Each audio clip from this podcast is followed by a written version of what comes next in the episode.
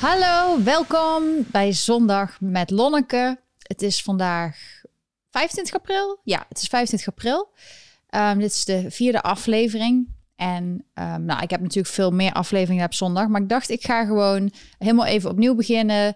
Uh, schone lei en gewoon over de toekomst en weer meer positief. Terwijl er nog steeds wel veel dingen te bespreken zijn over Amerika en Nederland. Maar um, ja, we gaan gewoon door. We gaan gewoon door. Ik zie dat jullie weer lekker aanwezig zijn en lekker aan het chatten zijn. Welkom allemaal. Vandaag hoop ik dat jullie actief meedoen.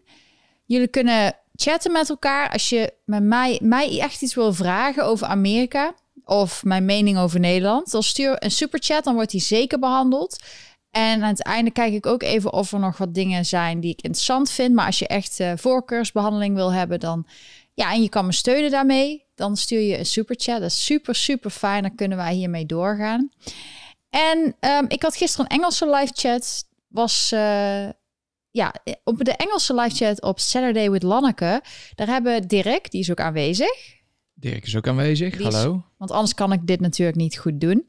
Maar we hadden het over heel veel interessante dingen, vooral over duurzaamheid. En um, het is dus niet zo dat het een Engelse versie is van de zondagversie, uh, waar we in Nederlands praten. Maar het is eigenlijk praten we daar over andere informatie. Dus als je ja, je Engels wil verbeteren, dan zou ik die ook zeker luisteren, omdat daar gewoon heel veel andere informatie staat waar bijvoorbeeld Amerikanen meer mee bezig zijn. Dus uh, als je wat meer wil weten waar Amerikanen mee bezig zijn in hun hoofd, of als je hier in Amerika leeft, dan zou ik zeker dat kijken.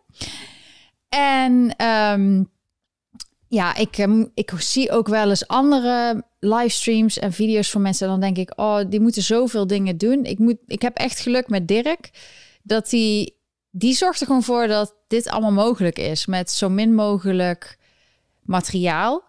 Maar bijvoorbeeld ook, ik heb deze week weer een bijdrage gedaan voor Omroep On, Ongehoord Nederland.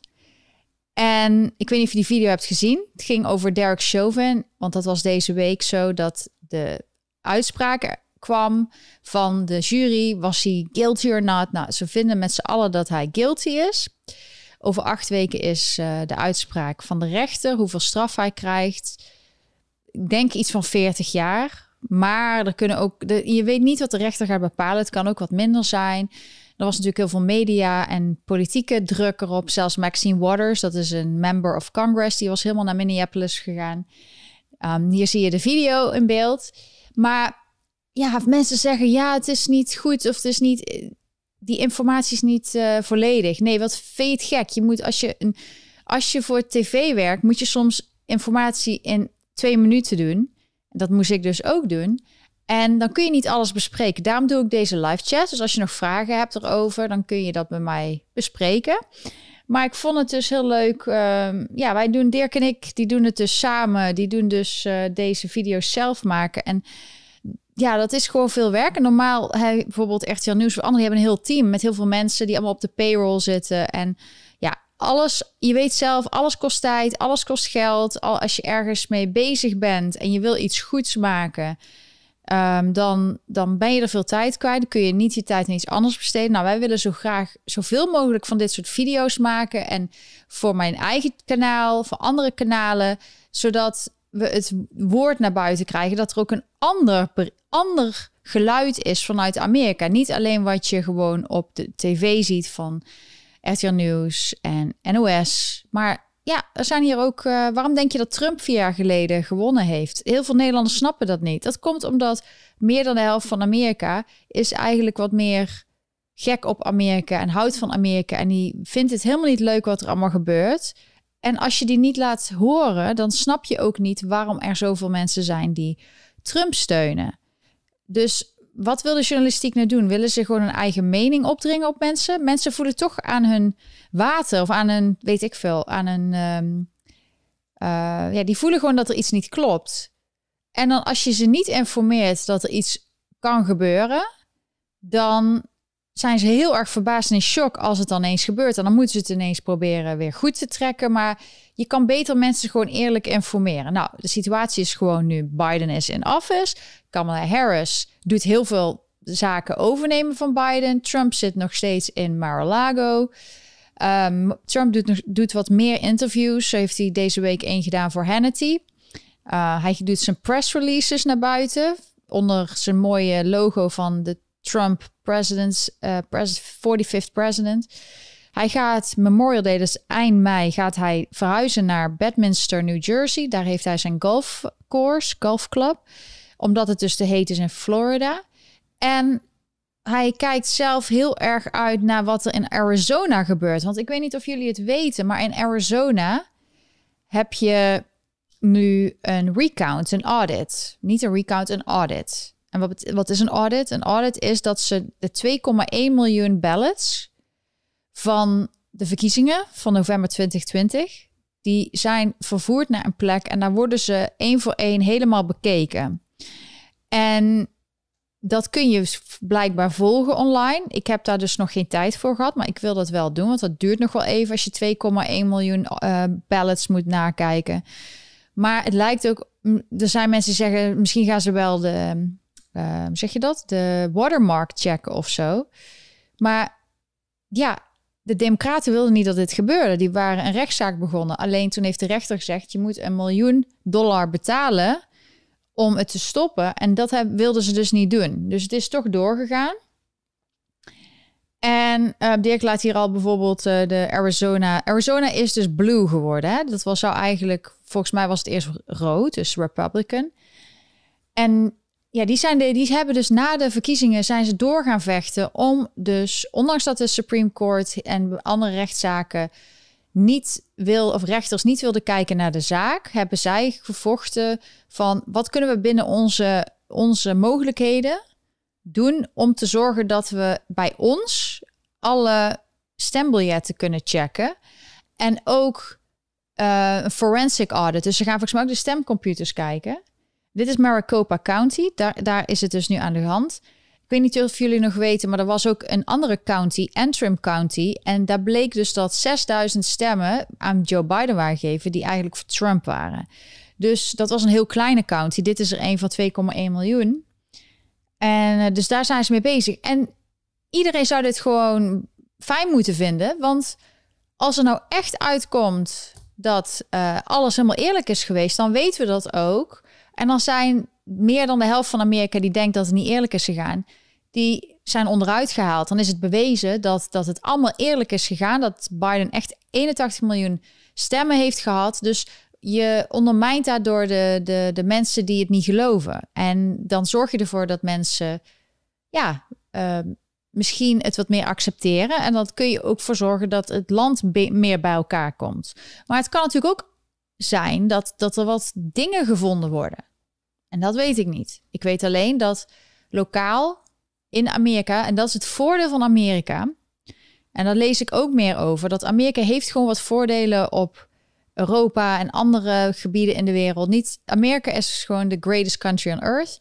En dat laat het nu eigenlijk ook weer zien. Als het op het grote vlak veelt, dus de federal government, dan zijn er de lokale staten die, die kunnen voor hun eigen burgers het corrigeren. Dus bijvoorbeeld Florida, die heeft de paspoort voor de vaccinatiepaspoort, heeft governor DeSantis heeft ze verboden. En er zijn meer staten die dat doen. En er zijn ook staten zoals Georgia, die hebben de verkiezingen weer, de, de stemregels aangepast of verscherpt, zodat, het, zodat er minder kans is om um, ja, het uh, te frauderen. Dus daar zou iedereen blij om moeten zijn. Want ja, ook als je bijvoorbeeld een democraat bent en er gebeurt iets raars. Het, het is niet alleen dat republikeinen heel tijd slachtoffer worden. Het, of merendeel wel, maar er zijn natuurlijk ook democraten die daar misschien last van hebben. In andere gebieden. Dus je wil, iedereen zou willen dat, dat alles super goed gecontroleerd en dat je al doe je drie keer een hertelling, dat zou fijn zijn. En wat heel veel mensen in Amerika missen, is dat er geen één recht, geen één rechter heeft in detail gekeken naar een zaak. En je hoort mensen zeggen: ja, hij heeft 60 zaken verloren. Nee, die zijn afgewezen. Dat is anders. Er is niet eens naar gekeken. Er is niet naar de details, naar de feiten gekeken. En ik kan vanuit eigen ervaring wel spreken dat uh, ik had ook een rechtszaak, dus voor mijn paard. En in eerste aanleg werd er gewoon niet eens naar het bewijsmateriaal gekeken, maar werd het eigenlijk al weggedaan zo van ja, uh, je hebt uh, niet bewezen dat er blijvend letsel is. Nou, nu dan, dan ga je, het is al zeven jaar verder. Dus ik weet hoe moeilijk het is om maar door te gaan met die rechters en rechtbanken om maar je zaak überhaupt besproken te krijgen. En wat fijn is, is dat, er, dat het nu bij mij dus gelukkig wel in detail besproken is. En um, ja, het loopt nog steeds. Dus je moet gewoon de aanhouder winter, je moet gewoon doorgaan. Het is heel erg unsatisfying, zoals ze het hier zeggen, als je niet, als er niet eens over gesproken mag worden. Dat gecensureerd moet worden. Jij bent gek, jij bent stom, er is geen fraude, hou op. Je bent gevaarlijk. Vind je het gek dat er mensen zijn die radicaliseren? Waarom kan er niet gewoon over gepraat worden? Het zorgt er juist voor, als je er niet over mag praten, dat mensen er juist over willen praten. Dat is iets natuurlijks. Dat hebben kinderen al. Als ouders zeggen, je mag die, dat snoep niet en je mag dit niet en je mag niet uh, met je vriendjes spelen, dan ga je stiekem wel uh, ja, weg en naar je vriendjes toe om te spelen. Of je pakt stiekem wel die snoep. Terwijl als je gewoon als ouders zegt, we hebben vaste snoeptijd en dan krijg je snoep, dan hebben die kinderen wel minder het gevoel dat ze moeten gaan stelen en dingen uit de lades moeten halen om toch maar ja, die snoep te krijgen. Dus onze buurjongens, ja, overburen, die waren een stuk jonger dan, uh, dan wij, die uh, gingen naar de snoepwinkel. Die kregen thuis geen snoep, geen cola, niks. Heel af en toe. Dus die gingen naar de snoepwinkel. En dan gingen ze ook een plastic zakje kopen. En dan gingen ze uh, hun snoep begraven in het bos. Is geen grapje. Nee, echt? Dus dat soort dingen krijg je dan. Ja, dus ze moeten gewoon eerlijk over hebben. En ik ben de eerste als dan blijkt, nee, alles is super, super netjes. Dan ben ik de eerste die tegen jullie vertelt, nou, uit deze audit is gebleken dat alles helemaal klopt. Maar jullie weten ook dat tijdens de novemberavond uh, van de verkiezingen, dat er ineens s'avonds wat rare dingen gebeurden. Er was veel chaos, ook omdat ze dus die stembiljetten die opgestuurd kunnen worden, dagen ervoor, dagen daarna, meerdere dagen stemmen, dat er mensen weggestuurd werden die het wilden controleren. Dat er ineens heel veel stembiljetten, bijna 100% voor Joe Biden binnenkwamen. Allemaal rare dingen. Dus het was heel chaos, heel erg mensen die hadden zoiets van, ik, het, het voelt niet goed. En dan zijn er natuurlijk lokale plekken waar ze niet vechten om ondersteboven te halen. En andere plekken zoals Arizona bijvoorbeeld en Georgia.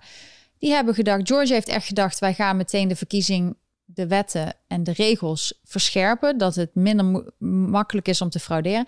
En in Arizona gaan ze dus vechten om toch een audit te krijgen. En dat gaat dus nu, is nu aan de gang. En daar zullen we vast nog meer over horen.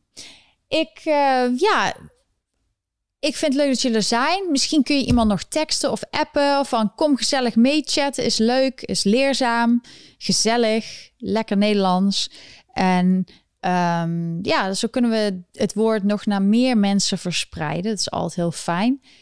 Want ik denk dat heel veel mensen dit gewoon niet weten. Is dit in de Nederland, op de Nederlandse tv besproken? Dat er audits zijn, dat er dus um, stembiljetten opnieuw bekeken worden. Is toch best wel groot nieuws, toch? Ja, ik vind van wel. En binnenkort is de Nederland um, Koningsdag. Ik ben ook benieuwd, laat mij in de chat weten of jullie het gaan vieren of wat jullie gaan doen. Ik zag al heel wat acties, dus daar wil ik het straks ook over hebben. En als jullie nogmaals een, echt een vraag hebben of zo, waar ik het over moet hebben of iets waar ik het over moet hebben, laat mij weten. Maar dit jaar is dus Koningsdag in Eindhoven. En normaal zou ik dat heel leuk vinden. Want Eindhoven heb ik toch, ja, is mijn stadje wel in Nederland. Ik ben er geboren, getogen. En ik heb, ben wel eens verhuisd naar een heel leuk dorp, waar ik het ook hartstikke leuk vind. Maar ja, waar je geboren bent, dat blijft toch altijd in je hart zitten. En ik ben heel trots op de ontwikkelingen. En Philips, mijn opa werkte daar vroeger ook. Die heeft heel veel meegeholpen met ontwikkeling. Dus ja, ik vind het gewoon. Ik, ik ken alle straten bijna van het oude uh, Eindhoven. Niet de nieuwe uh, wijken, die ken ik niet zo goed. Want ja, ik ben natuurlijk meest tijd De- Echt niet, dus ik zie dat niet. Maar het oude Eindhoven weet ik gewoon bijna alles te zitten. En dan is het dus nu zo dat er 1,75 miljoen uitgegeven wordt voor Koningsdag overmorgen. Dus zondag, het is de 25e, 27 april is Koningsdag. En als we het jaar terugkijken, dan vind ik het gewoon eigenlijk helemaal niet gepast. Die 1,75 miljoen kun je beter geven aan de lokale mensen. De mensen die zo zwaar hebben, die laatste spaarcenten, die failliet gaan. Hoe kun je het als koning over je hart ver- eh, Dat, krijgen? dat was nou een mooi gebaar van de koning geweest. Dat hij had gezegd, we doen geen feest dit jaar. Ik geef een keer iets terug. Want ik na jullie de hele tijd een paar miljoen door je strot. Nou, een paar miljoen, maak er maar wel wat meer van. Nou, en dan geeft hij dit keer iets terug. Als je vroeger op school, als je jarig was, ging je ook trakteren. Dat klopt. Misschien is dit een goede tijd voor de koning om een keer te trakteren. Ik bedoel, hij heeft zat geld. Hij kan elke Nederlander kan die 100 euro geven en dan heeft hij nog steeds heel veel miljoenen. Dus ja, dan zou iedereen zou die een beetje helpen. En dat zou eigenlijk ook in een situatie moeten zijn dat als je bevolking het slecht heeft, dat je een stapje terug doet. Maar nee, hij gaat toch met de familie en dan gaan ze dus een. ehm, wat ook jammer is, want Eindhoven is een hele mooie stad. Als je het gewoon een jaar uitstelt, doe je volgend jaar een hele mooie tour door Eindhoven. Maar nee, ze gaan dus alleen maar intern gaan ze events doen. En ik geloof dat Jorritsma ook naar iedereen e-mails stuurt en informatie geeft van kom kijken, het is allemaal online en zo, dat, dat er van alles te gebeuren is. Maar ja, wie wil er op dit moment nu Koningsdag vieren? Het is gewoon niet leuk, het voelt niet fijn. Er zijn nog steeds mensen die ziek zijn. Er zijn mensen die, die niet ziek zijn, die hartstikke kapot gaan of ziek worden door de maatregelen. Iedereen zit in een lockdown. Er is een of andere minister, president, die zegt: Jullie mogen wel op het terras, maar van tussen 12 en 6. En je moet je registreren en je mag alleen op die tafel zitten. En zes uur moet je weg. Nou, dan wordt het pas echt gezellig, want het is ook gewoon nog steeds licht buiten. Dus ja, waarom zou je dan naar binnen moeten? Maar ik weet niet, Dirk, heb je toevallig iets van... Nee, dat heb je misschien niet. Nee, ik was, we hadden gisteren liepen we hier door de stad stervensdruk. Het was super druk. We hadden... Het was gewoon weer zoals vanouds. Iedereen zat gewoon... Mensen gingen weer op stap. En je moet voorstellen dat in New York een derde is gevaccineerd. Dus als het zo druk is, kan het niet zijn dat alleen maar een derde die gevaccineerd is op stap gaat. Want zijn meestal de oudere mensen die gevaccineerd zijn. Dus dat kan het ook niet zijn. Maar mensen hadden gewoon, hebben gewoon behoefte hier. En het is nooit dicht geweest. De terrassen zijn altijd open. Ja, hier liep ik gisteren gewoon. eh, het was een hele mooie dag gisteren. En je ziet wel dat mensen een kapje op hebben. Maar er zijn ook mensen die dat niet doen. Ik, ja, ik zei al gisteren, 95% zal het hebben. Ik was even een brood gaan halen. En, eh, maar ik wilde even in de omgeving even filmen dat, ja, het was, het is soms echt heel druk dat je tussen de mensen door moet lopen die gewoon, ja, die gewoon aan het winkelen zijn en het is gezellig. De winkels zijn open. Je kan gewoon aan het terras lopen, je kan gaan zitten, je hoeft niks te registreren. Want Amerikanen pikken dat niet. Wie doet dat? Om dan toch maar vrij te zijn en toch maar. Nee, er is echt. Ze willen ook bijvoorbeeld een app doen van ehm, dat je dat je Excelsior app heet dat hier. Dat de grote evenementen dat je een app moet doen, dan scannen of je getest bent of je vaccinatie hebt. Maar heel veel Amerikanen, zelfs hier, willen dat gewoon niet. En die willen niet een testmaatschappij. Maar ik zie ook in Nederland gelukkig dat mensen het niet willen. Want de Efteling dacht, we gaan open en alle abonnementshouders die mogen testen en dan mogen ze binnen. Maar het hadden te weinig aanmeldingen. En zo doe je dat. Want dit is geen goede ontwikkeling. Dit heeft niks met het virus te maken. Dit heeft met controle te maken. Um, in het verleden is dat ook niet op deze manier gegaan met vaccinatie. Waarom nu wel? Het wordt misbruikt om dingen door te drukken en dat je maar al je informatie geeft die ze kunnen opslaan, dat ze je beter kunnen volgen, dat je online een, meer een um, database van jou, dat ze dat hebben. En dan gaat het eigenlijk een beetje richting wat China doet. Die hebben een soort uh, systeem waarbij je credits krijgt en zo. Daar kan naartoe gaan. Hè? Dus ik zeg niet dat het nu al is, maar meer controle. Ik bedoel, hier in New York of in Amerika was net het nieuws ook dat de, de mailman, dus de die controle blijkt dus mensen te controleren. Niet dat het mag, maar die doen dus social media posts nakijken. En het is allemaal over surveilleren en zo. En ik snap best dat je op bepaalde punten waar altijd veel gezeik is in de straat en een camera hangt. Maar dit gaat zo in je persoonlijke levenssfeer dat je. Ja, je maar ze, ze doen daar hier al best wel. Alleen ze benoemen het niet. Want je, je, je hebt toch ook een credit score?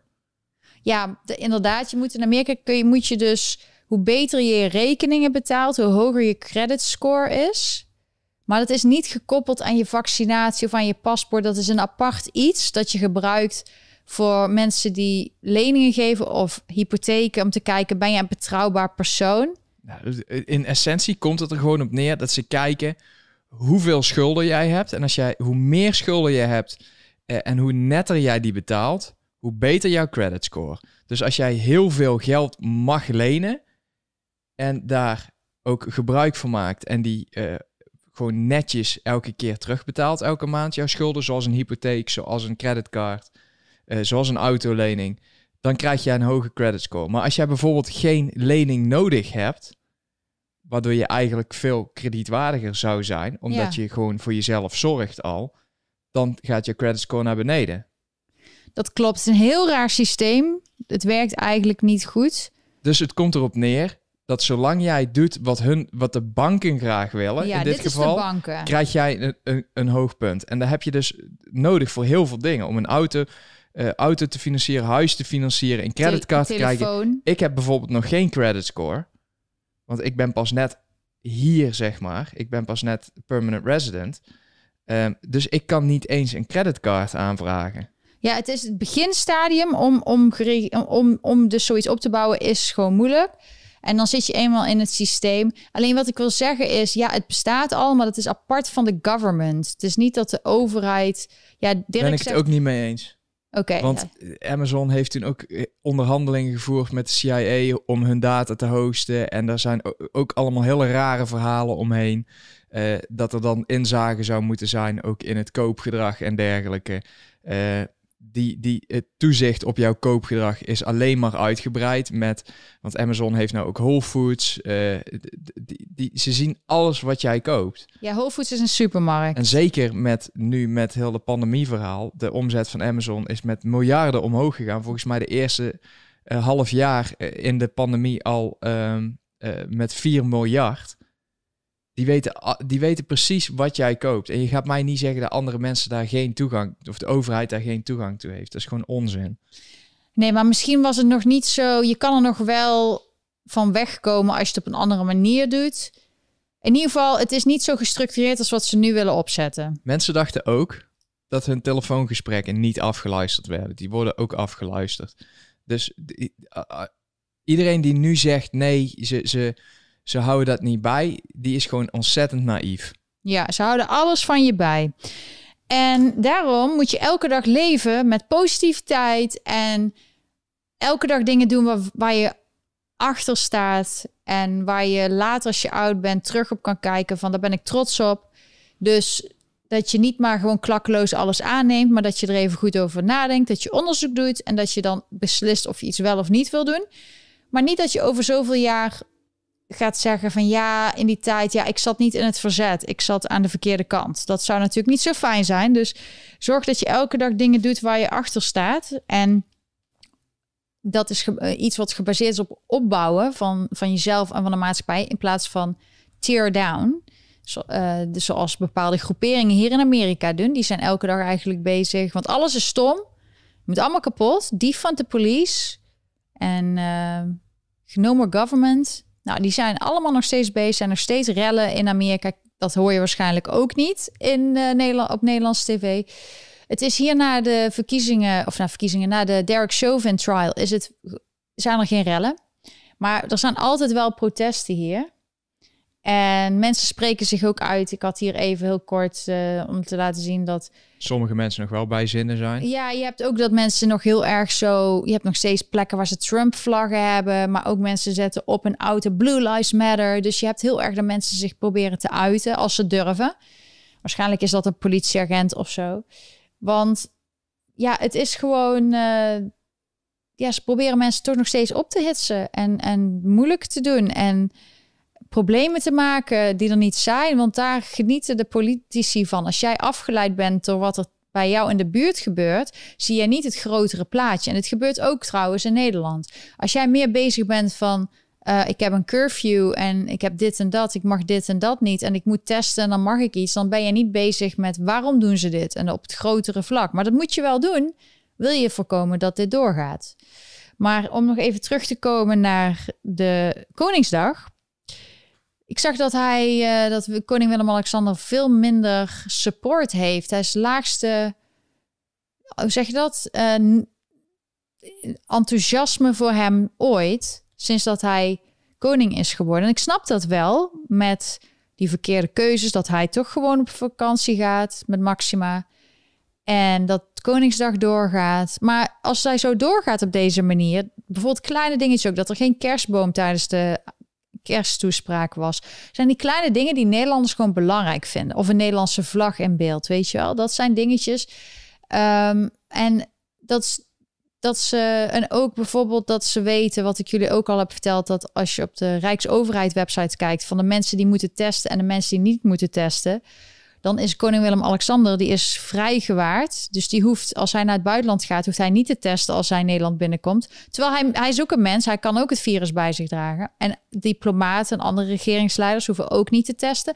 Maar jij en ik moeten dat wel. Dus ik vroeg al voor de grap van, hoe word je diplomaat? Want ik wil niet de hele tijd dat ik twee testen moet doen, kost honderden euro's. En ik wil dat niet. Ik wil niet heel het getest worden. Maar waarom, als het zo'n eng virus is, waarom is het dat diplomaten, regeringsleiders, koningen en zo uitgesloten zijn? Die kunnen dus gewoon vrij rondreizen. Dan, gaat, dan is het dus niet zo'n erg virus. Of we lopen allemaal enorm risico omdat hun gewoon overal naartoe gaan en niet hoeven te testen. Wat, ben je, wat is dit? De kosten van het Koningshuis. Nou, er is een random website waarop staat dat ze 12 miljard waard zijn.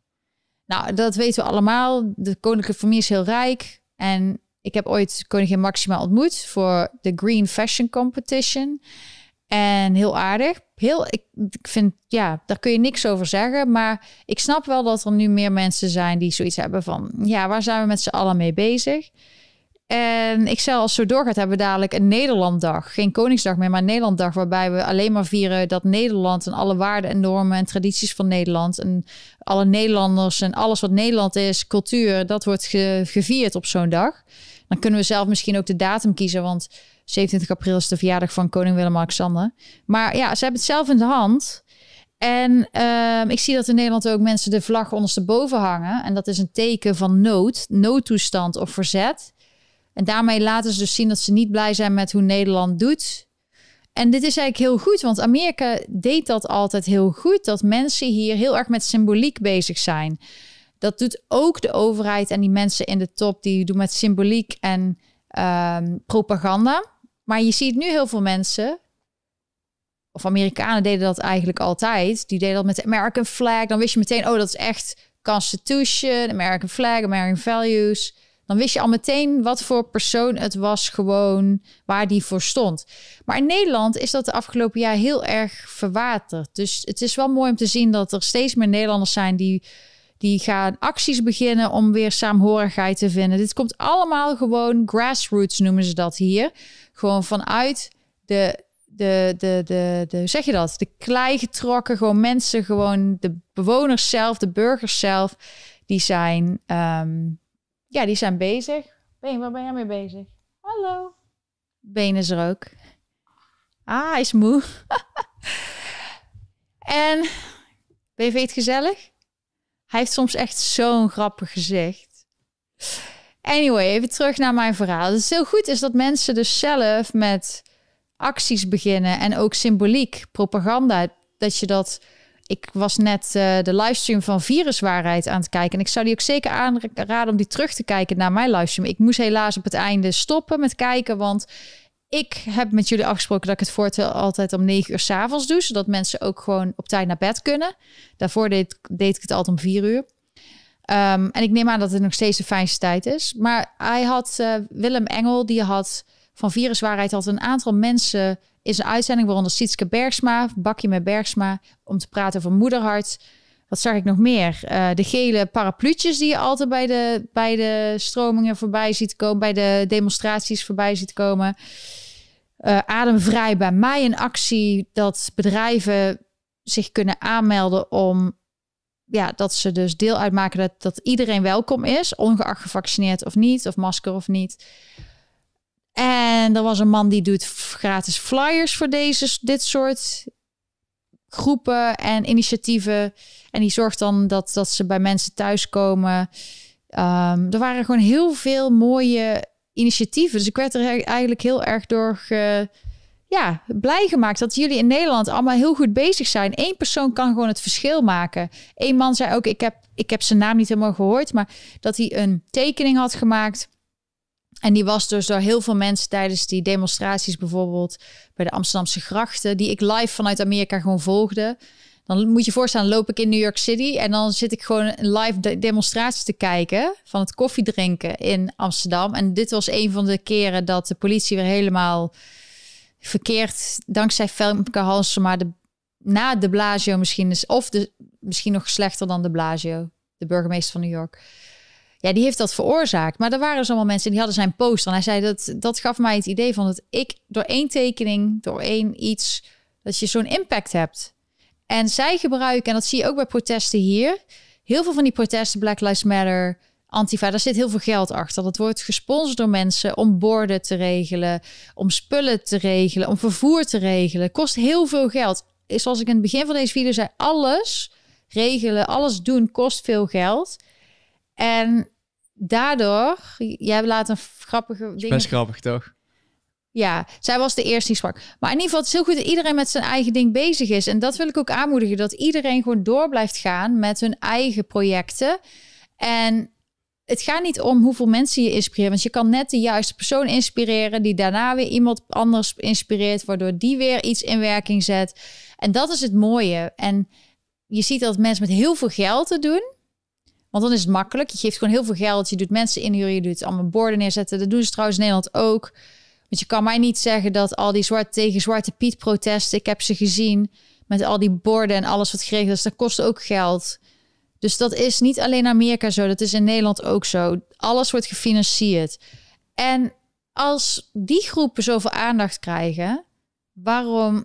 Nu moeten de mensen het doen. En in Amerika, wat ik zei, doen ze dat al vanaf altijd. De grassroots, gewoon iets initiatief beginnen. Zo heb je hier bijvoorbeeld Scott Pressler. Scott zou ik echt volgen als ik jullie was. Hij heeft de afgelopen jaren heel veel campagne gevoerd voor president Trump. Volgens mij is hij uh, gay. Uh, maar hij is dus republikein. Hij is voor Trump, omdat hij vindt dat hij het beste doet voor Amerika.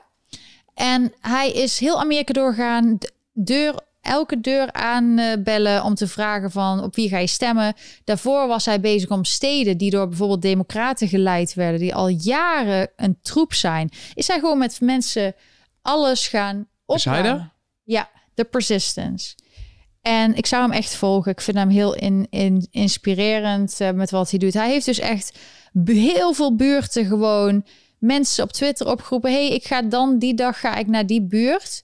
En dan ga ik met z'n allen alles opruimen. Bijvoorbeeld in Baltimore. Hij ziet er wel heel clean uit. Hij lijkt wel een influencer voor André Lon uh, shampoo. Ja, met zijn haar. Ja. Hij heeft heel lang haar.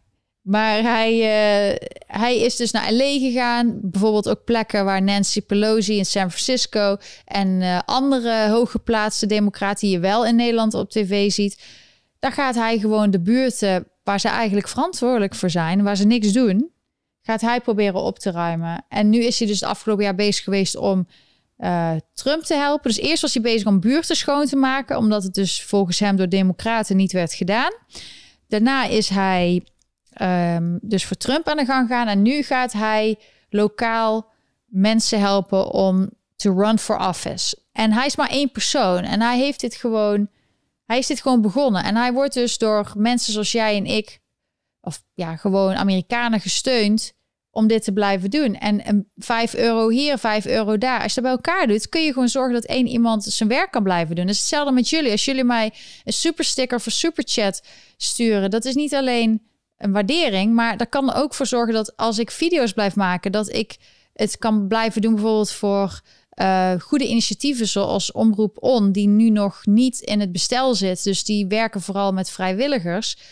En um, dan kan ik daar tijd aan besteden. Dus dat is wat ik zelf doe. Ik doe mijn geld weghalen bij de grote, zoveel mogelijk bij de grote bedrijven. En ik stop het in de lokale mensen, de mensen die ik belangrijk vind, die ik interessant vind, die, die het goede voorbeeld doen. En dat het weer teruggaat naar die lokale economie, waar eigenlijk het kapitalisme op gebouwd is, maar wat overgenomen is, gehijacked door het groot geld van de Amazons en de andere monopolies.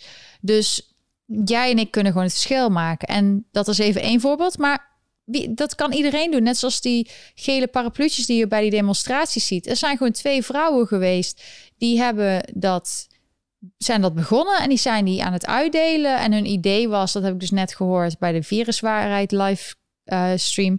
Nogmaals, kijk die terug.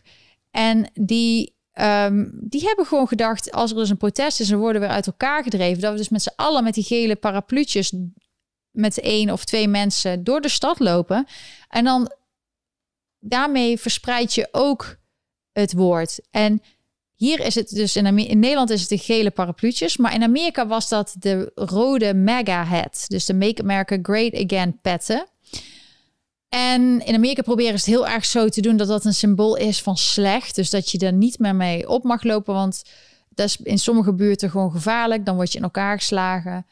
Maar in Nederland is dat dus nog niet zo. Maar dat kunnen ze bijvoorbeeld voor een positieve iets zoals Make America Great Again, wat gewoon een Amerika, als je van Amerika houdt, maakt niet uit wat voor afkomst, daar staat dat voor. Maar dat hebben ze de media en, en mensen aan de andere kant die hebben dat zo willen dat zo racistisch maken, iets wat het niet is, dat andere mensen daar boos worden als ze zien dat ze denken, oh, is een rode lap voor mijn ogen.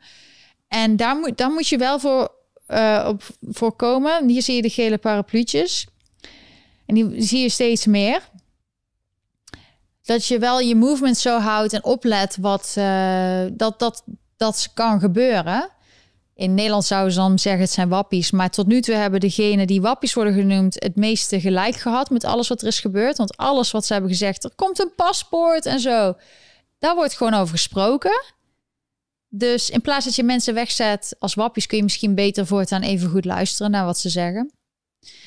En ehm, ik zie ook dat iemand zegt uh, trots op Engel. Ja, dat is wel grappig hè, dat we allebei Engel heten. Want Misschien zit het in onze bloedlijnen van heel vroeger. Ik denk dat wij heel direct familie zijn. Ik ken hem verder ook niet. Wel gesproken over uh, en gevolgd natuurlijk, want iedereen zou dat moeten doen. Als je een mening hebt over viruswaarheid of wat dan ook, dan moet je gewoon de livestreams kijken en dan moet je gewoon kijken wat er in de rechtszaak, rechtbank gebeurt. En ik heb van mensen die ik heel hoog heb qua intelligentie op gebied van recht en andere uh, politieke zaken die zeggen, ja, die, die viruswaarheid, die hebben gewoon een punt met die rechtszaak. Dus, maar mensen die, er zijn er gewoon velen die denken, je moet voorstellen, de hele wereld nu is gek geworden. En de wereld is niet meer zoals je het helemaal kan verwachten. En mensen, er zijn gewoon veel mensen die hebben het gevoel dat ze het niet begrijpen. En het kan toch niet zo waar zijn dat de overheid zo doet. En dat er mensen zijn die zoiets slechte intentie hebben. Maar waarom doen ze dit? Nou, dit is gewoon dat ze dit jarenlang is dit al bezig. Zijn er bepaalde mensen die dit willen doen? En als je dat eenmaal weet, geeft het je een gerust gevoel, want je weet gewoon wat er gebeurt. Er is ook niks nieuws. En dus je weet wat het plan is. Maar het is nog niet zeker, 100% zeker dat alles doorgaat. Ze willen het wel doen. Maar alleen de people, de mensen, die zijn er nog die het tegen kunnen houden. Maar als iedereen gewoon maar braaf meedoet, dan krijg je uiteindelijk misschien zoiets als in China. Dat is het extreme dan geval, het geval. Maar je moet gewoon, als iets niet klopt, moet je uitspreken. Of het een moederhart is, van, waaronder uh, Sietske Bergsma en volgens mij Nadia Duinker zit er ook bij.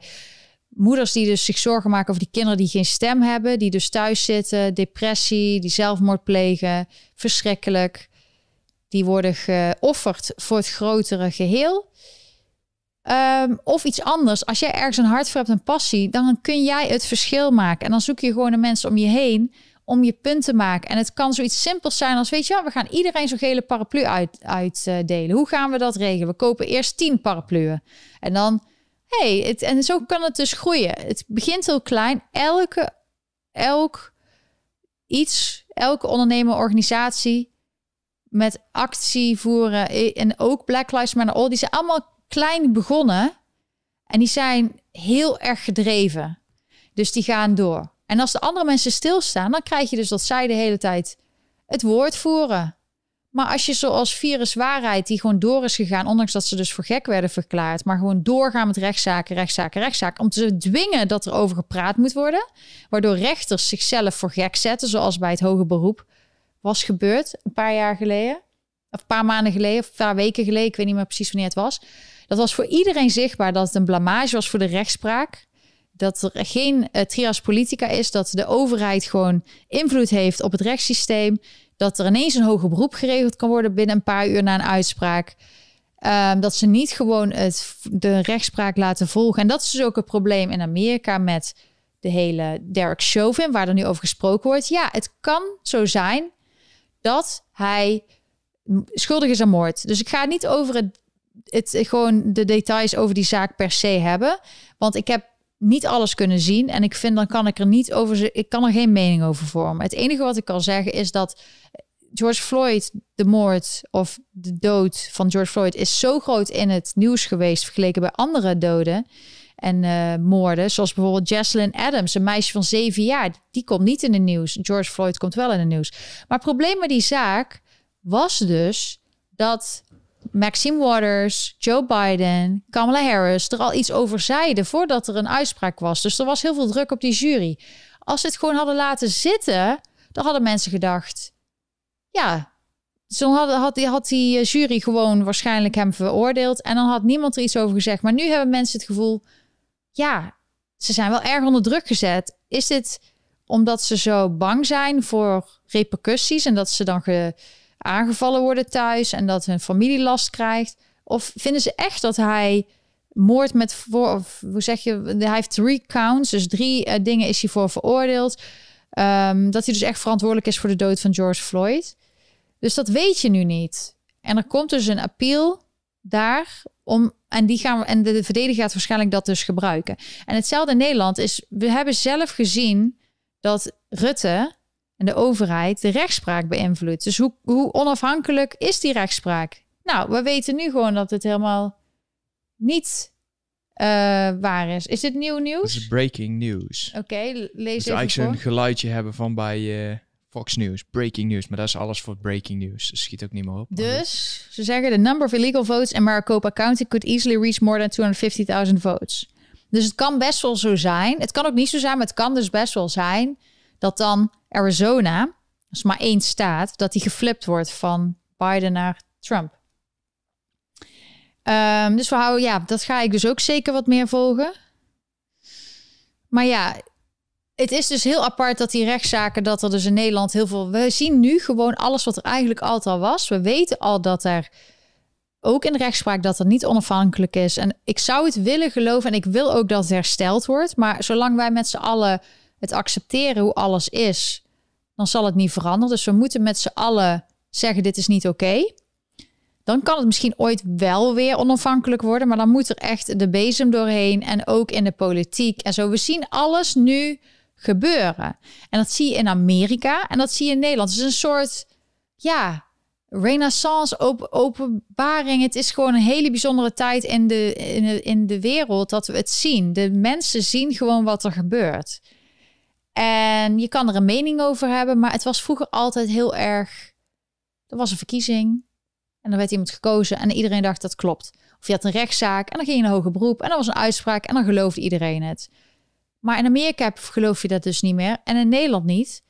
En aan de ene kant kun je denken, dit is echt heel erg. Hoe kunnen we ooit nog iets geloven?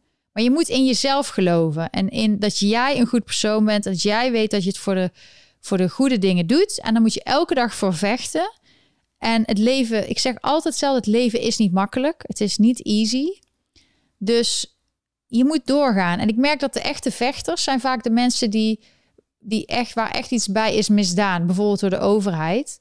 Dat, dat je ziet hoe fout het kan gaan. En dat je wil dat andere mensen, medelanders, dat nooit meer overkomt. En nu wat er in Nederland gebeurt. Want ik laat je net zien hoe lekker gezellig het hier, hoe leuk en gezellig het hier is. Mensen zitten het gisteravond zo druk. Daar heb ik geen video van, maar gewoon de terrassen overladen vol. En als ze zitten te eten, dan hebben ze geen masker op natuurlijk. Dus iedereen zit lekker hutje mutje.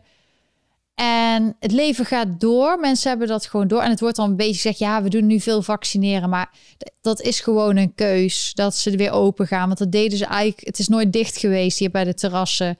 Ook in de winter was het open. Alleen het is nu gewoon wat lekkerder weer. En uh, je ziet gewoon dat, dat, dat uh, het is een keuze. Dat in Nederland hebben ze andere dingen, doen ze andere dingen dan in Amerika. En nu, zelfs in New York, waar het best wel links is, waar best wel rare ideeën komen.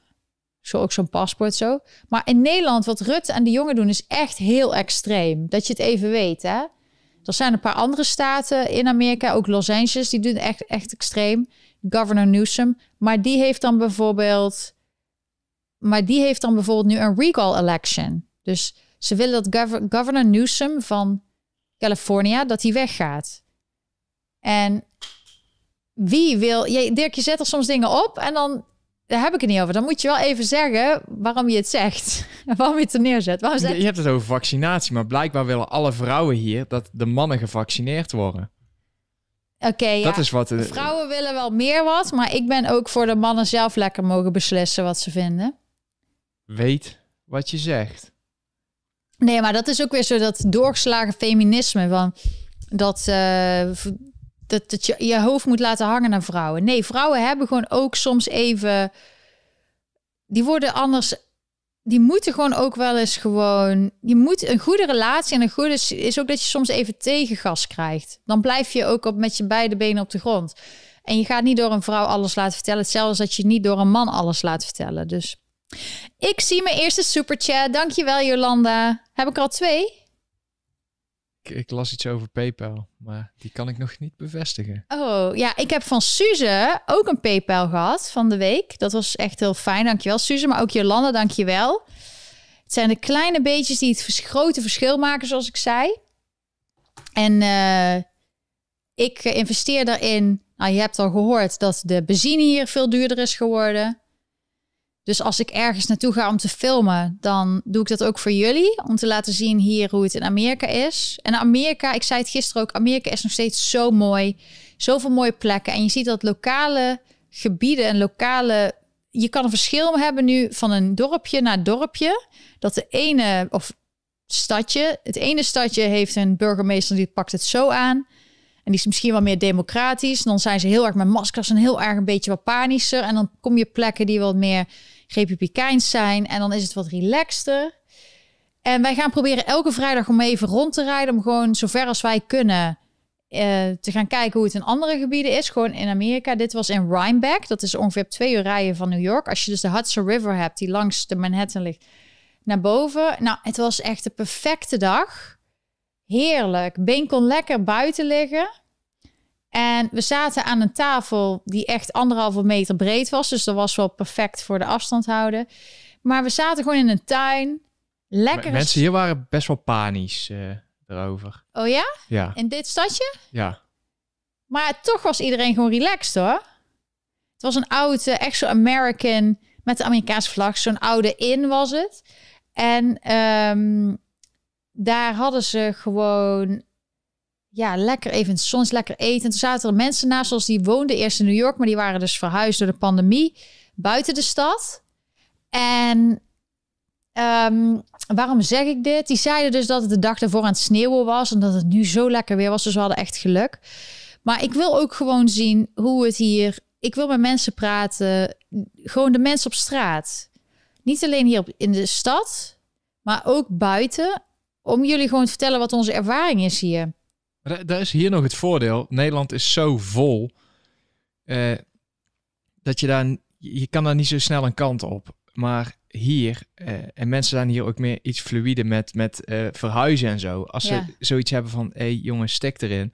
Hier ga ik niet meer aan meedoen. Dan hebben, hebben ze geen moeite mee om gewoon heel hun boedel te pakken. En, Naar een andere staat. Ja, gewoon omdat ze het niet meer eens zijn met het gedachtegoed van de gemeenschap. Dus hier zie je als je rond gaat rijden, gewoon heel veel verschil tussen de eh, verschillende eh, counties en dorpen en zo eh, met gedachtegoed. Want sommigen hebben gewoon echt, da- daar loopt niemand met een masker, buiten en binnen niet. Sommige, eh, daar loopt iedereen zelfs buiten met een masker. En dan word je echt boos aangekeken als je geen masker hebt. Dus het is hier iets makkelijker om, om je eigen weg te gaan, zeg ja, en maar. het is eigenlijk gewoon allemaal verschillende landen.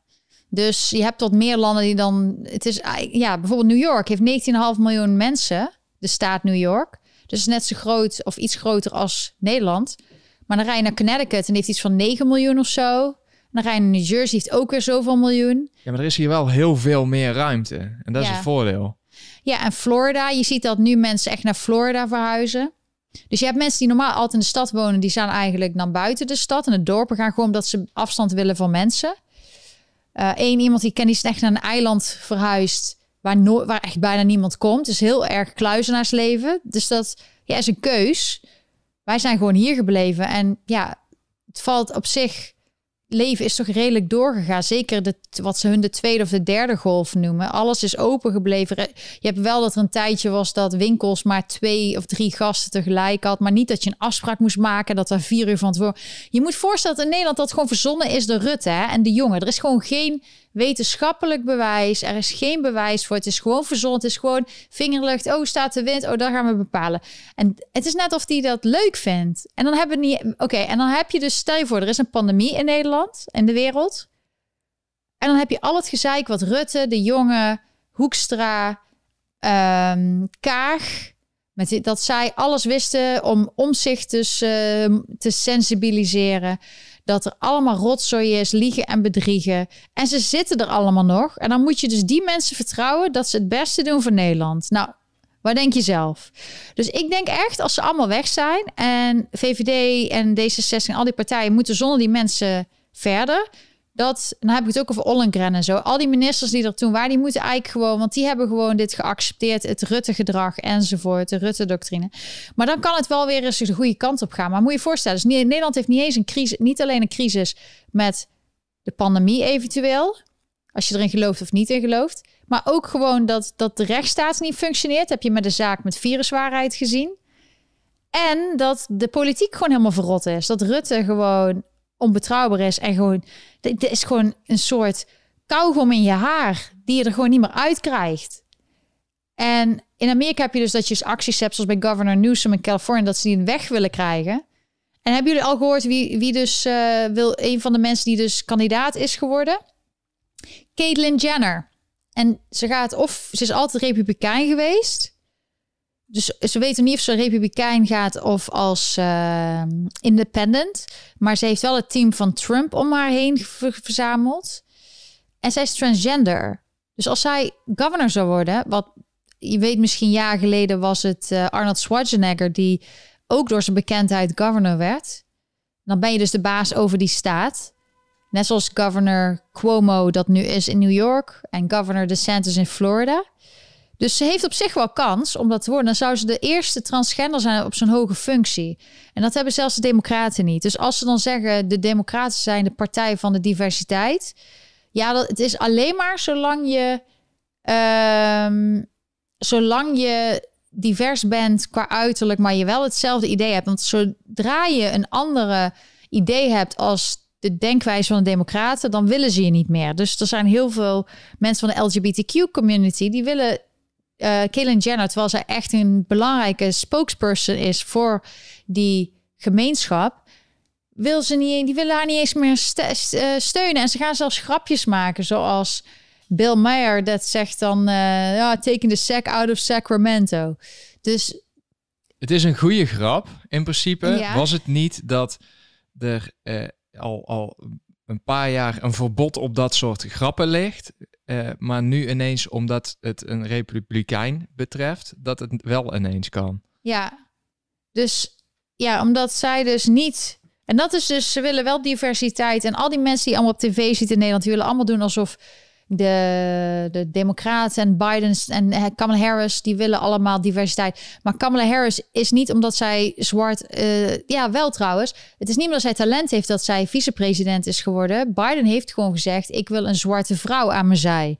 Dus als zij blank was geweest, had ze geen kans gehad. Dus de Democraten die zeggen heel erg van: ah, het is heel belangrijk diversiteit qua uiterlijk en iedereen moet meedoen, maar niet de mensen die een ander idee hebben. Terwijl er bijvoorbeeld heel veel, zo, zo zie je maar weer transgenders, gay people, zoals Scott Pressler.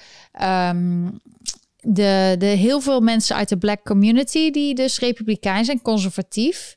Dus eigenlijk moet ik zeggen meer conservatief. Dus gewoon behouden van Amerika. Gewoon de constitution, de waarden en normen van Amerika. Dat willen ze graag bewaren. Familie is heel belangrijk.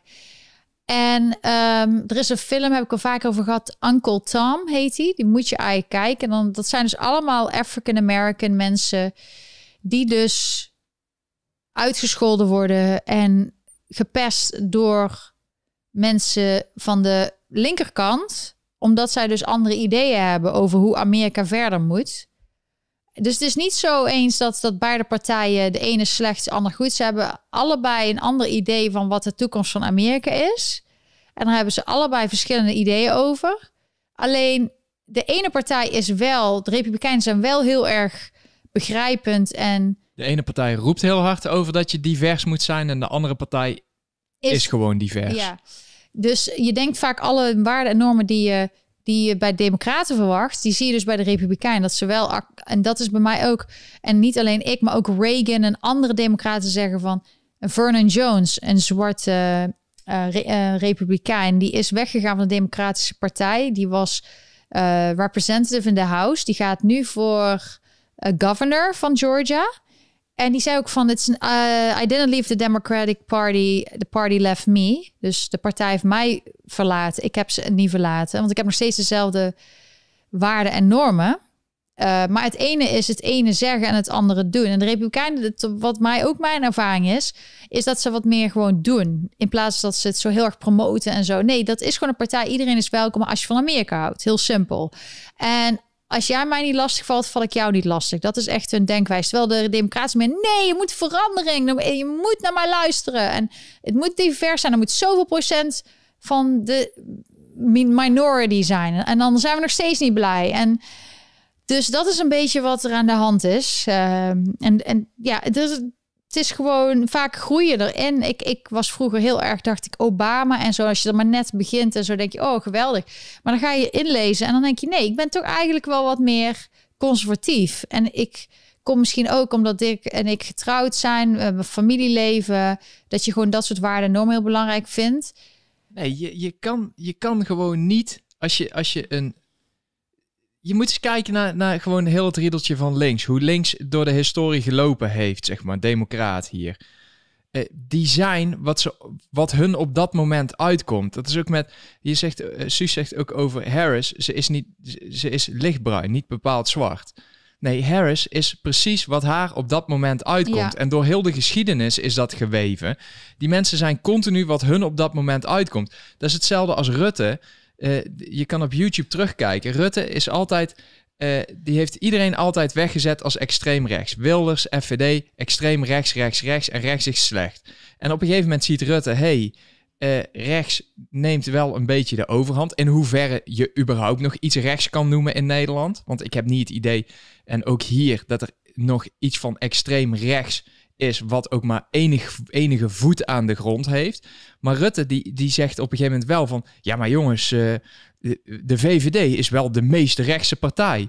Jongens, zak erin alsjeblieft. Ja, hij zegt dat. De ene keer zegt hij dat Wilders dus inderdaad heel erg extreem rechts en zo is. Als het hem uitkomt, dan is hij zelf extreem nee, rechts. Dan is het hij is rechts een en ontzettende is, sneuwe knaap. Maar hij zei wel iets wat klopt. Hij zei op de PV, nee, dat die doen al, die zijn eigenlijk heel uh, sociaal conservatief. Ja, dat klopt. Ik heb daarom ook op PVV gestemd. Hij had daar wel gelijk in. Dus ik ben altijd wel probeer ik objectief te blijven van. Maar de, waarom die dat nu zegt, is gewoon omdat het nu beter uitkomt. Maar je had heel goed verhaal. Uh, Hillary Clinton bijvoorbeeld is ook zo een. Als, eigenlijk is Kamala Harris hetzelfde als Hillary Clinton. Hillary Clinton maakt niet uit waar ze naartoe gaat. Maar als ze ergens naartoe gaat uh, in het midden van Amerika, dan heeft ze opeens zo'n midden-Amerikaans accent. Of ze neemt dan een uh, flesje hot sauce mee. Zij was anti-gay. Clinton. En Jaren. En dan is en het Biden ineens... ook, hè? Dan is dat Biden niet meer hip. Biden ook. En Biden is gewoon een vieze racist. Ja, hij heeft al wat racistische dingen gezegd. Nogal, ja. Dus, en, maar dan komt het hun niet meer uit. En dan, dan draaien ze het ineens om. En het komt hun op twee manieren niet meer uit. Zowel de mensen die, zich, die ze een schuldgevoel aan hebben gepraat over de jaren. Als, eh, als de, de eh, niet-witte gemeenschap hier in Amerika, die steeds groter begint te worden. Omdat niemand daar. De meeste mensen interesseert het geen reet welke kleur je bent. Dus het interesseert ze ook geen reet dat die mensen dadelijk de overhand hebben. Want voor hun is iedereen gewoon een Amerikaan. Als je hier bent geboren, als je hier woont, zelfs wij worden gewoon als Amerikaan gezien. Dan vragen ze, waar, waar kom je vandaan? Nederland. Oh, leuk. Hoe lang woon je hier al? Ja, zeven jaar. Lonneke, twintig 20 jaar? Oh ja, nee, na twee jaar ben je gewoon, eh, dan ben je Amerika. Amerikaan. Dus maak je niet druk. Nee, ze houden ook van de legal Americans. Nou, iedereen zegt Dirk gaat los. Ja, dan moet ik soms... eh, ik, kan, ik kan niet bij hem, hè? anders kan ik soms nog wel iets doen. Maar hij zit best wel bij mij. Nee, maar ik, hou, ik hou daar gewoon niet van. En eh, jij, jij zegt soms zoals, oh, je moet een beetje voorzichtig zijn, want anders dit en dat.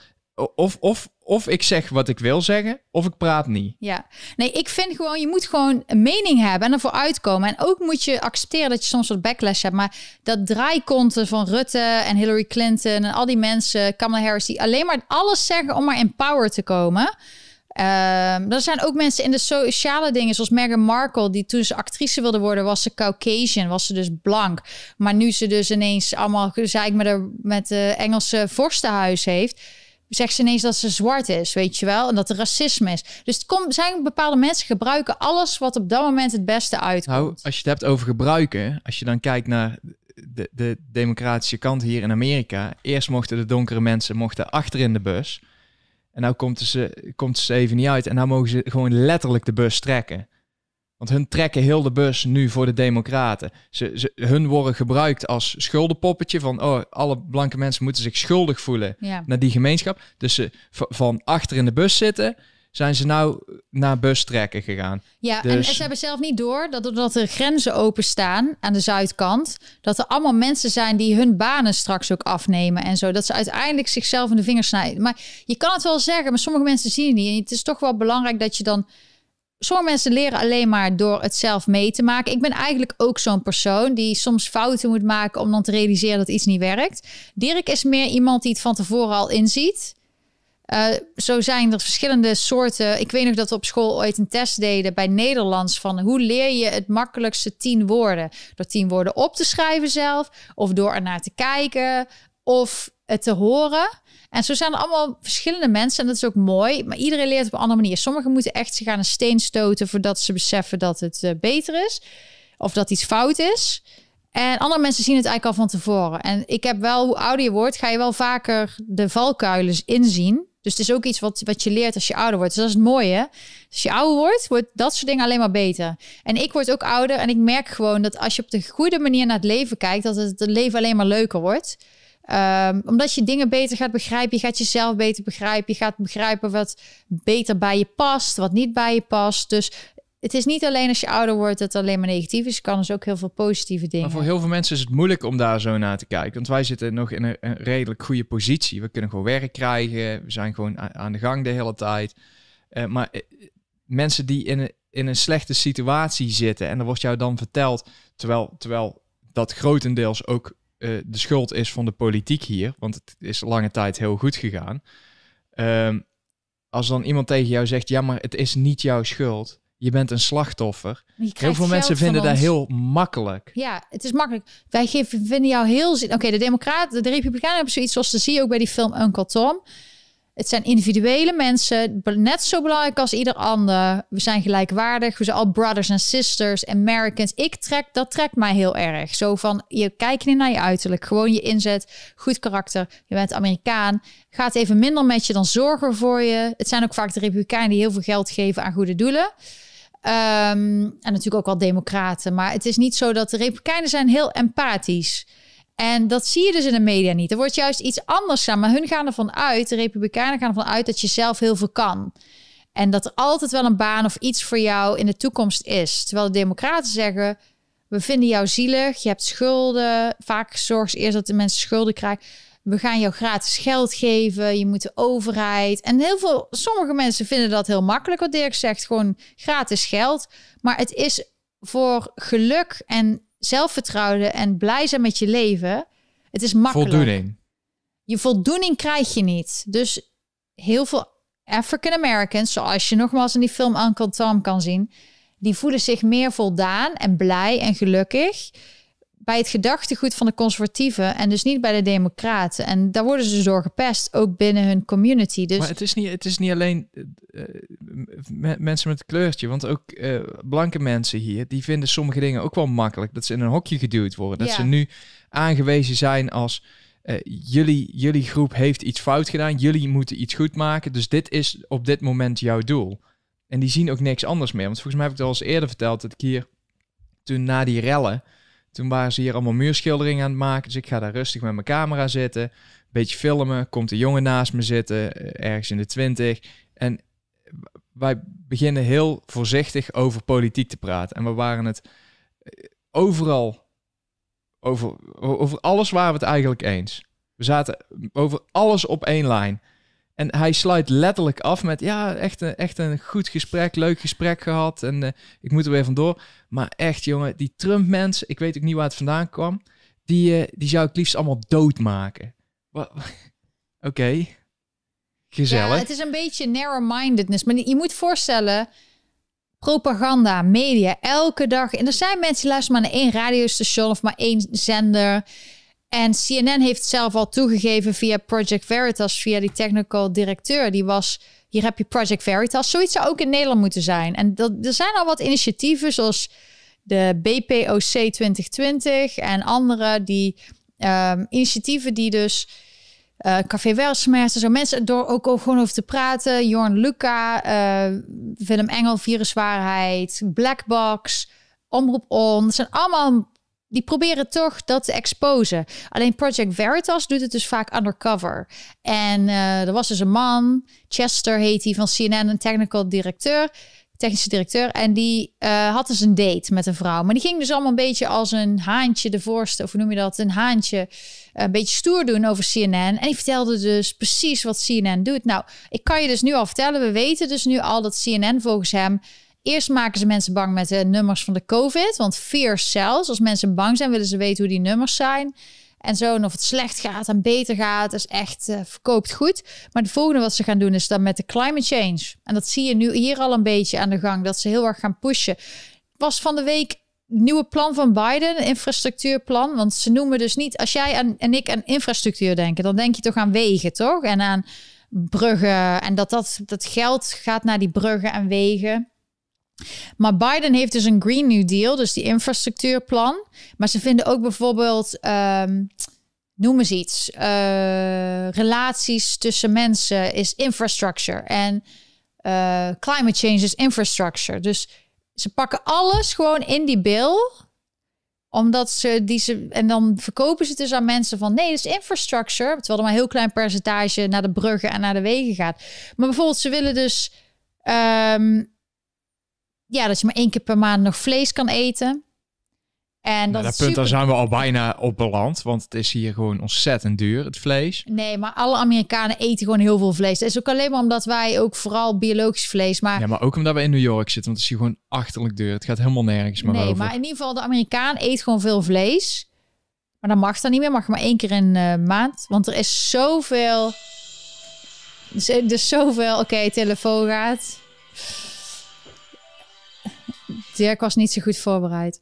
Ehm, in ieder geval, je, ehm, dat er dus geen, dat je niet meer vlees mag eten en het wordt allemaal heel duur. Je mag niet meer op reis en al die dingen. Dan gaan ze allemaal doordrammen. Maar Amerikanen pikken dat niet. Zelfs dat is zo links eigenlijk. AOC bijvoorbeeld, die heeft er altijd voor gepleit. Dus Alexander Ocasio-Cortez, eigenlijk socialist in de House of Representatives. Maar die is dus ehm, dat Biden neemt het over. Terwijl heel veel mensen die Biden hebben gestemd, die hebben op hem gestemd dat ze dachten dat hij een moderate wa- waren. Dus dat het een dat hij in het ja gewoon ehm, dat hij gewoon eh, ja een beetje in midden zat. Maar hij zit heel erg links. Hij doet alles wat links wil en en al die linkse mensen zijn er ook helemaal blij mee. Maar ze zeggen dan wel ja, hij is er nog niet helemaal. Maar ze zijn eigenlijk heel blij met hem, zeggen ze dan. Maar hij is er nog niet helemaal. Ehm, maar in ieder geval het vlees eten, nogmaals. Dan moet iedereen zelf kiezen, eh, beslissen. Maar dat is niet wat het verschil maakt. En dat hele climate change is gewoon een geldvraag. Dat controle. En ehm, ze zullen zelf gewoon nog wel heel veel vlees eten hoor. Hetzelfde als met die COVID. Ze reizen zelf wel. Ze gaan al die testen niet doen. Dus ik zou het geloven, al die dingen. Waren het niet dat ze zichzelf er niet aan houden. Dus als ze zelf niet aan de maatregelen houden, hebben we gezien in Nederland bij uh, Grappenhuis met de trouwerij, die allemaal leuk een trouwerij had. En uh, Hugo de Jonge die naar een winkel gaat zonder mondkapje. Hij neemt het dus, hij is dus niet bang voor het virus. Dus hij heeft geen masker op, dus hij is niet bang. Maar die man is geweldig. Daar zou je echt, als je alleen al gewoon alles wat hij uitkraamt, als je daar een, een reactieshow op doet, dan heb je gewoon een, dagvullend programma. Ja, ik heb echt medelijden met de ouders die, uh, of kinderen. Maar zijn vrouw moet toch ook zeggen van, hé hey, Hugo, jongen, Weet denk eens een keer na, Indoctrinatie. Ik denk dat... Of een ton, een ton maakt veel goed, zeg maar. Ja, misschien kan ze lekker shoppen. Misschien kan zij wel winkelen en de andere niet. Maar dat weet je niet. Het gaat erom dat hij leraar was. En ik heb echt medelijden met de kinderen die les hebben gehad van hem of van Rutte. Het merk gewoon dat heel veel leraren van de nieuwe generatie, dus niet de oude generatie, maar de, ja, tot Rutte's leeftijd zo. Ik weet niet wat er is. Of er zijn gewoon heel veel leraren die gewoon echt helemaal geïndoctrineerd zijn. Nou, ik hou me hard vast. Ik ben blij dat ik geen kind heb. Maar ik zou dan zelf school uh, les geven, want uh, dat schiet zo niet op. Er zijn natuurlijk wel uitzonderingen, maar het gemiddelde, het is niet dat het een hele goede reclame is, die mensen. Dat, ja, als dat de leraren zijn in Nederland, zijn ze in ieder geval geen goede reclame. Maar die, um, ik, ja, het is, uh, maar ze doen het allemaal zelf niet. Ook dat reizen, dat Willem-Alexander gaat gewoon op vakantie. Denk je nou echt dat hun excuses maken? Dat doen ze maar gewoon voor het image. Maar die gaan gewoon op vakantie hoor. Volgens mij waren ze daarna ook weer een keer weg geweest. Maar dat is dus niet in het nieuws gekomen. Dat weet ik niet zeker. Maar ik zou niet verbaasd zijn als het wel waar is. Um, in ieder geval, die keer zijn ze dus weggegaan. En ze doen het zelf dus niet. En hetzelfde hier. Dat ze bijvoorbeeld zeggen, climate change, ah, de wereld vergaat. En dan gaat Bidens adviseur, dat is John Kerry. Dat is natuurlijk weer zo'n oud gediende. Um, ja, die heeft ook bij Obama gewerkt. En die gaat dan in een private jet helemaal vliegen naar de andere kant van de wereld. En ook in Davos, dan gingen ze allemaal bij elkaar komen om over de Green New Deal te praten. En dan blijkt dus dat ze met z'n allen met een private jet komen. Of inderdaad Prins Harry en Meghan Markle die dan zeggen... moeten meer voor de natuur doen. En dan gaan ze dus echt in een korte tijd vier keer met een private jet. En dat was wel heel mooi. Dat, ik heb het al eens eerder gezegd, maar blijkt, je kan gewoon met een kleine actie kun je al laten zien dat iemand helemaal niet goed bij zijn hoofd is of dat er iets mis is met hoe ze naar de wereld kijken. De broer, Prins William, ging toen meteen daarna met zijn vrouw en drie kinderen met een gewone lijnvlucht ergens naartoe. Want Harry had gezegd: nee, ik moet mijn familie beschermen. Maar ja, Willem, of eh, Willem uh, Prins William zei gewoon, ja, ik kan gewoon met het gewone verkeer hoor. Oh, uh, ik zie dat Grappenhuis ook ineens uh, bij, wat is dit? Wat is dat, Dirk? Ajax. Is dat vandaag? Ajax AZ, volgens mij wel. Of was dat gisteren? De, dat is die, dit is die test. Oh ja. Ik ben benieuwd. Is hij getest? Ik vraag me af. Of ik denk dat misschien sommigen doen het wel dan voor, voor het uiterlijk. Of, maar als het erom komt, uh, op toe doet en ze moeten naar het buitenland vliegen, gaan ze echt niet testen als ze niet hoeven. Maar in ieder geval, uh, ik wil zeggen, als ze, als ze echt dachten dat dit het gevaarlijkste virus ooit was en ze gingen er zeker dood aan, dan zouden zij alle vaccinaties voor zichzelf gebruiken, als eerste in de lijn staan, rij staan. Staat, dan... staat hij heel stil. Laat, laat hem dan eens een keer over Museumplein lopen, de boel leegvegen. Ja, je wil zeggen, laat zij maar eens in die waterkanonnen en al die uh, gewoon eens meemaken. Ja, nee, want het ik, zijn ik zal dus niet die zeggen wat ik echt dacht, maar... Nee, die poppetjes die sturen dus de politie allemaal aan. Maar ondertussen is wat ze doen gewoon echt... Uh, moet, het moet allemaal openbaar. Het klopt gewoon niet. En dat voel je in je buik. Je voelt gewoon dat er dingen niet kloppen. Hij zit hier ook achterin. Dat wil zeggen dat iemand maakt die foto. Iemand zit achter het stuur. Waarom heeft hij geen mondkapje op? Kijk, als je dan, gaat, dan, dan, moet je ook heel, dan moet je ook heel consequent blijven. Nee, ja, precies. Als het echt, nee, maar serieus, het virus kan echt overal op zitten. Je moet anderhalve meter, want als je dichterbij bent, gevaarlijk. Je kan niet knuffelen, je moet handen wassen. Uh, want oh, je hoeft maar één keer mis te doen en dan heb je, kun je virus hebben. Dat is de gedachte van hun. En je moet iedereen moet testen, zelfs kinderen die gezond zijn moeten testen. Want oh wee, als ze ooit in contact. Dus zij, zij zijn zo erg dat ze kinderen laten testen, terwijl ze het zelf dus niet hoeven. Hoe erg ben je dan? En trouwens, in de Nou, hoe Tweede erg Wereld... ben je als je een poster van jezelf in je achtertuin hebt? Ja, maar dan niet alleen. Maar in ieder geval, in de Tweede Wereldoorlog werden er ook allemaal testen gedaan op kinderen. En allemaal dingen waarvan we nu ook denken als we terugkijken. Nou, dat kan toch niet? Dat, is- dat, kan niet. Wat mensenrechten schendis is dat. Maar het gebeurt nu ook. En daarom is zoiets als moederhart goed. Dat mensen toch een weerwoord geven. Het is niet normaal. Dus je moet niet normaal maken wat niet normaal is. Een gezond kind hoeft niet getest te worden. En als een kind ziek is, hou je die lekker thuis totdat hij beter is. En als je zelf ziek bent, maakt niet uit wat voor virus, blijf je lekker thuis. Het enige wat ik wel misschien oké vind, is dat je test als je bijvoorbeeld in een ziekenhuis moet. Ik las er een artikel over in Nederland. Een man die wilde een behandeling doen, die moest getest worden. Dat snap ik wel, want met die PCR-test, volgens mij kunnen ze heel veel virussen of virusdeeltjes. Misschien dat dit niet eens de geschikt is ervoor, maar gewoon het idee überhaupt dat je even test of mensen niet een ziekte hebben die ze over kunnen brengen op andere patiënten die al zwakker zijn in een steriele omgeving lijkt me wel. Dat is het enige dat ik kan denken. Ja, oké, dat snap ik wel. Maar de rest van het leven, dat is toch geen leven? Maar ik heb van de week ook weer gezien dat het dat ze gewoon echt geen reet interesseert. dat Want ligt ik moest, eraan. Als het zo uitkomt. nee, ik moest naar het, het, het ziekenhuis om wat dingen te testen voor wat controles. En dan, dan moet je je, eh, moet je kapje, je moet eigenlijk twee kapjes op. Oké, dan moet je, kom je binnen en dan moet je je temperatuur scannen. Nou, die mensen achter die zitten dus de hele tijd met het ding voor zijn kop. Dus die, die, die worden er ook helemaal simpel van. Dus elke mogelijkheid dat ze hebben, halen ze dat ding van hun gezicht. Ehm, toen komt er een jongen binnen. Nou, die, die was gewoon ziek. Die was gewoon 100% zeker ziek.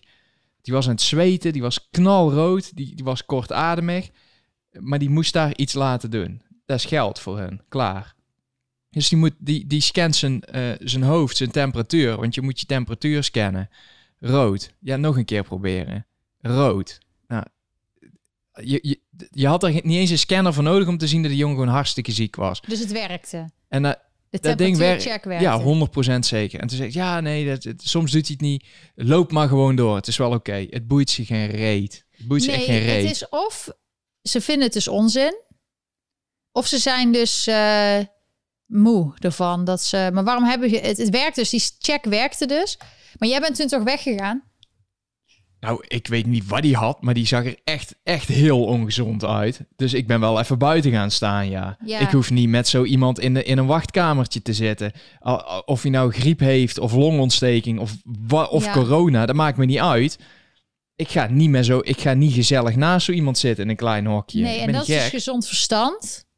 Dus ik vind op zich zo'n temperatuurcheck voor... Dat zou wel... Dat, dat, Nee, dat hoeft helemaal niet. Hij moet gewoon met zijn stomme kop thuis blijven. Ja, hij weet dus gewoon eigenlijk al... Je zag eigenlijk aan de uiterlijke kenmerken dat hij ziek is. En dat zie je bij iedereen. Dus als je weet zelf, ik ben ziek, moet je eigenlijk thuis blijven. En als iemand anders ziek is, moet hij thuis blijven. En vroeger deden mensen dat niet. En dan kreeg je andere mensen ook weer griep en zo. En het is, dat is gewoon gezond verstand. Maar dus die test, die temperatuurcheck, die werkte dus. En dan is het dus heel frustrerend als ze... Dan hebben ze het, dan moeten mensen doen. En dan doen ze het dus, eh, doen ze niks mee. Dat is heel bizar. Ehm, ja, dus eh, ja, Dirk die maakt echt van alles mee hier.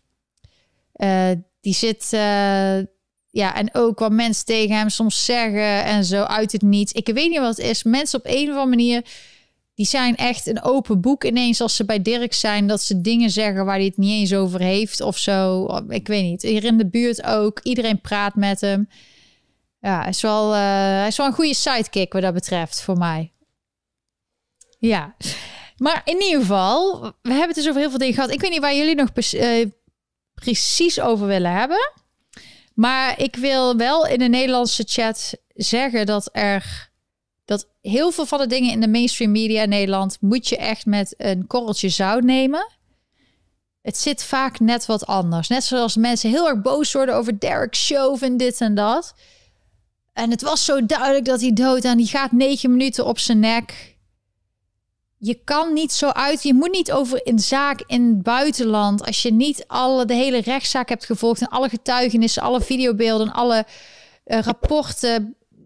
en dat, dat bijvoorbeeld er een dokter was die zei dat hij cardiac arrest had toen hij binnenkwam bij het hospital. Nou, dat betekent dat hij niet dood was toen, hij, uh, toen Dirk Chauvin op hem zat. Je moet alles meenemen voordat je zo uitgesproken bent. Waarom word je zo boos? Want ik hoor jou niet over Jesselyn Adams. Het meisje van zeven jaar die... Een, een, een, een zwart meisje van zeven jaar, supermooi meisje. Die in de auto zit bij de vader. Die zit bij de McDonald's drive-thru. Zij gaat een Happy Meal maar halen. Of iets anders. Dus iets leuks. En ze krijgt geen Happy Meal. Ze wordt gewoon doodgeschoten van een drive-by shooting. Want gang-related misschien. Ik weet niet wat het was. Of persoonlijk. Maar zij Kinderen worden hier zo vaak doodgeschoten. En er worden geen rellen voor gedaan. Of uh, protesten, rellen. Of dat ze dingen willen veranderen. Of dat er een square komt die Jesslyn Adams Square heet. Dat doen ze bij George Floyd. Terwijl daar ook wat rare dingen zijn. Hij heeft ook slachtoffers gemaakt. Er is ook een vrouw en die heeft hij ooit een pistool op de buik gehouden tijdens een overval. Dus het is een hele rare wereld. En waarom willen ze dat je in Nederland... Waarom laat Femke Halsema een protest doen is omdat het allemaal propaganda is. Het is propaganda. Ze willen dat jij boos bent over George Floyd. En andere, maar ook blanke mensen die neergeschoten worden. Waar ook iemand 14 minuten op de nek heeft gezeten, politieagent. Ik weet even die jongen zijn naam niet meer, maar dat is rond dezelfde tijd geweest. Daar hoor je niemand over. Er is geen protest voor, geen stille tocht, niks over de politie of wat dan ook als een zwarte politieagent doodgeschoten wordt. Er zijn de afgelopen week... Hoeveel politieagenten zijn er doodgeschoten? Echt heel veel. 16 of 17, Ja, en dan hier seven-year-old girl, girl killed. Maar er was ook nog een andere jongen van 13 die is neergeschoten. En dan moet je weten van... Maar ook Makaya Bryant... Die is do doodgeschoten door een politieagent... terwijl zij een meisje wilde... Um, hoe noem je dat? Sterben in Nederlands. Neersteken. Neersteken. En net, net voordat dat mes in dat meisje gaat, schiet hij haar dood. Maar dat is nou hier de running gag. Dat uh, voordat de politie ingrijpt, dat ze eerst even LeBron James moeten bellen. Ja, want LeBron James had heel erg uitgesproken. Die had de politieagent een foto opgezet. You're next. Dat is eigenlijk doxing. En dat mag niet van Twitter. Dus normaal, net toen, zoals Toen kwam je er daarna achter dat hij toch maar een domme was. Ja, een domme LeBron. Maar hij, uh, hij is hij wordt niet verwijderd. Snap je de twee uh, meten met twee maten wat Twitter doet? Als Twitter het niet vindt kunnen, worden ze verwijderd. Zijn vaak de mensen aan de rechterkant. Maar zo'n LeBron James, die gewoon een foto van een politieagent en hem eigenlijk bedreigt. Hij weet gewoon hoeveel volgers hij heeft. Hij weet niet hoe de hele zaak zit. Hij, wil hij dan liever dat die meisjes elkaar gaan uh, steken? En dat hij dat meisje, je hoeft maar één keer goed te steken. Um, en dan kan je dus iemand al dodelijk verwonden. Dus wil hij dan dat hij gewoon er waren gewoon mensen die gingen daarop zeggen van waarom laat, wil je dan dat ze maar gewoon lekker blijven vechten, dat dat normaal is en dat ze dan elkaar neersteken, maar zo ze willen zo de politie in een negatief zetten dat dat ze zelfs black on black crime uh, denken dat moet maar gebeuren. Dus LeBron James is alleen maar geïnteresseerd als de politie het doet, iets doet ter bescherming van een ander zwart leven. En ze, je hoort ze nooit als het dus hun eigen community is, hun eigen gemeenschap die elkaar iets doen. En ook niet over al die zaken van mensen die politie aanvalt. Zoals er ook iemand in, uh, ja, je hebt nou laat nu zien Bronx Teen Killed en others wounded overnight gun violence in New York City. Ja, dat is heel veel. Het is heel de dag. Van, vanochtend was er weer, dan voor, voordat we benen uit gaan laten, kijk ik op Citizen uh, of er iets aan de hand is. En, uh, dat is een app.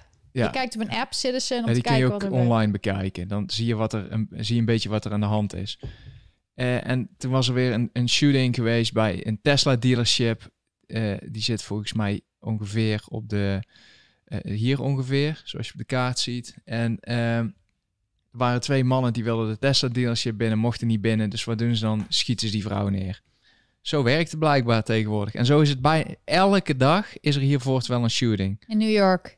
Ja, echt. In Manhattan. In, New York is het gewoon heel de dag door feest. Van s ochtends tot s avonds. Ja, Manhattan. Ja, Brooklyn is het heel erg. Bronx en zo. Maar in Queens. Maar in Manhattan is het ook steeds erger. Um, ik zei al een paar weken geleden dat wij, ik op de bank zat en Been die reageert er schijnbaar heel erg op op gunshots, zelfs als het ver weg is. En ik hoorde dus ook vijf gunshots. En ik zei dat voor de grap, maar het was echt zo. Dus, en het komt allemaal doordat ze de politie niet hun werk laten doen. En ondermijnen van het gezag. Dus ik zal altijd opkomen voor de politie wanneer het terecht is, de politieagenten. En ik zal altijd, ik ben niet voor één groep. Ehm, ik zal altijd zeggen, als iemand, als ik vind dat iemand, ik ben mijn eigen persoon, ik heb mijn eigen mening. Ik hoef niet 100% met iedereen eens te zijn. Ik ga niet iedereen verdedigen. Uh, dus de politie, als de politie fouten doet, zeg ik dat ook. Als ik, als ik alles heb gelezen. En ik zal het ook zeggen als ik, um, als ik vind dat de politie gelijk heeft. Dus de politie in New York krijgt geen steun van de burgemeester en van de governor. En ook niet van de politiechef. En die kunnen hun werk niet doen. En ook de nieuwe wetgeving geeft dat zij zo kwetsbaar zijn. Dat ze, waarom zouden ze nog hun leven riskeren voor dat beetje geld? En dat dat ze dat al hun informatie bijvoorbeeld op straat is. Dat een crimineel gewoon meteen door de draaideur weer naar buiten komt. Dat zijn nieuwe regels vanaf vorig jaar. Dus het is echt wat dat betreft niet oké hier.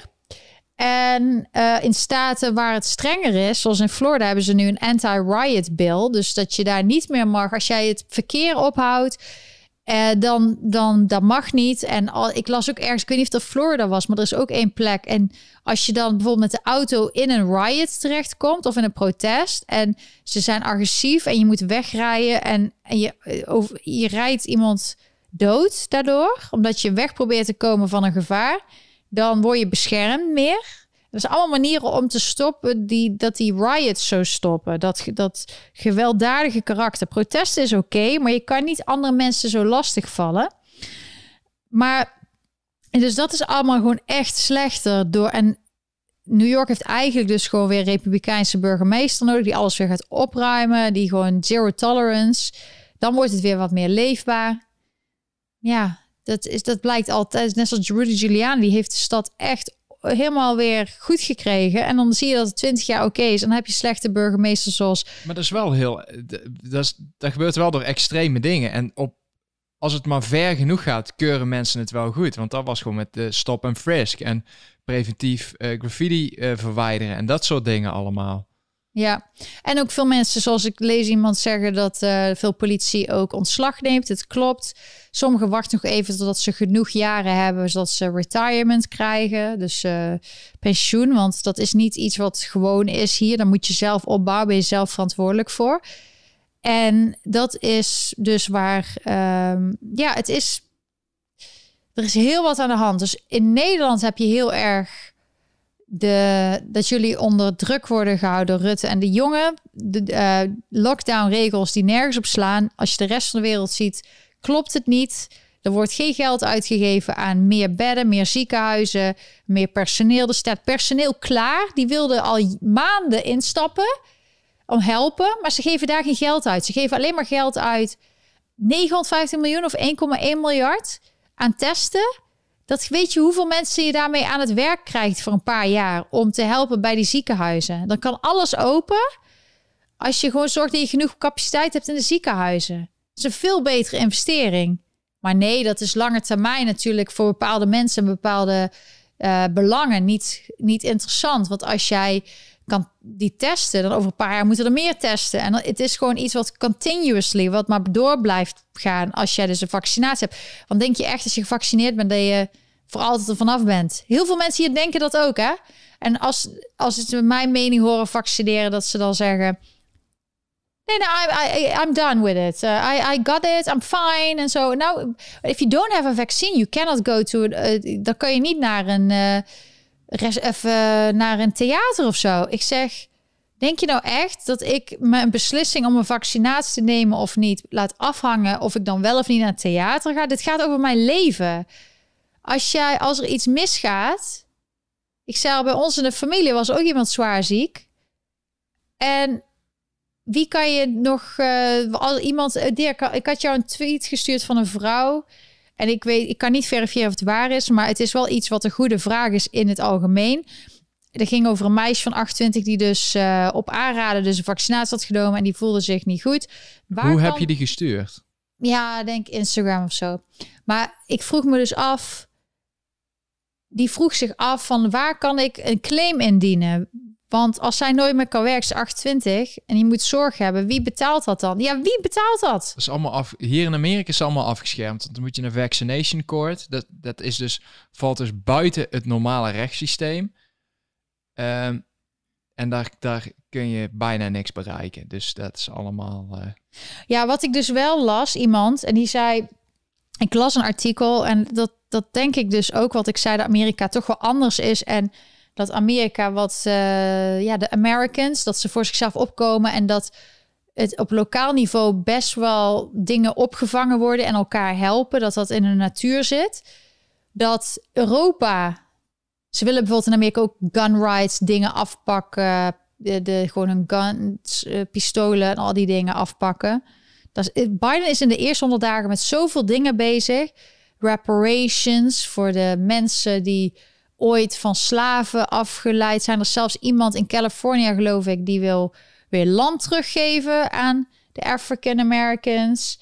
Uh, en vindt dat meer mensen dat moeten doen. Dus de reparations, dat er dus betaald wordt voor het slavernijverleden. Ook al waren er heel veel blanke slaven en ook slaven die door donkere mensen werden verkocht. Maar maakt niet uit. Alleen de 40 miljoen mensen die dus een ja, afkomst hebben van die slavernij.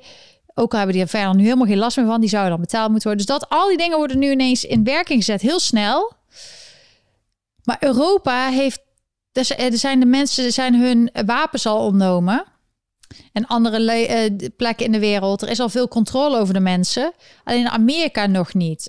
En er stond zo van... Ja, ze moeten eigenlijk nog een crisis hebben in Amerika... om, om echt alles van de Amerikanen af te nemen. Terwijl een andere plek in de wereld... Is, zijn ze al wat verder. Dus dat vond ik een heel interessant stuk en gedachte om daarover na te denken. Ik, ja, maar hoe, hoe je het went of keert. We zijn altijd veel te lang gewend geweest dat het leven goed was, dat we alles konden. We hadden persoonlijke struggles, misschien met een relatie of met ziektes. Maar het was niet dat we met z'n allen in een rotsituatie met het land zitten. Dat er gevaar is, dat er onderdrukking is. En dat is er dus wel. En in Amerika is dat op andere vlakken weer als in Nederland.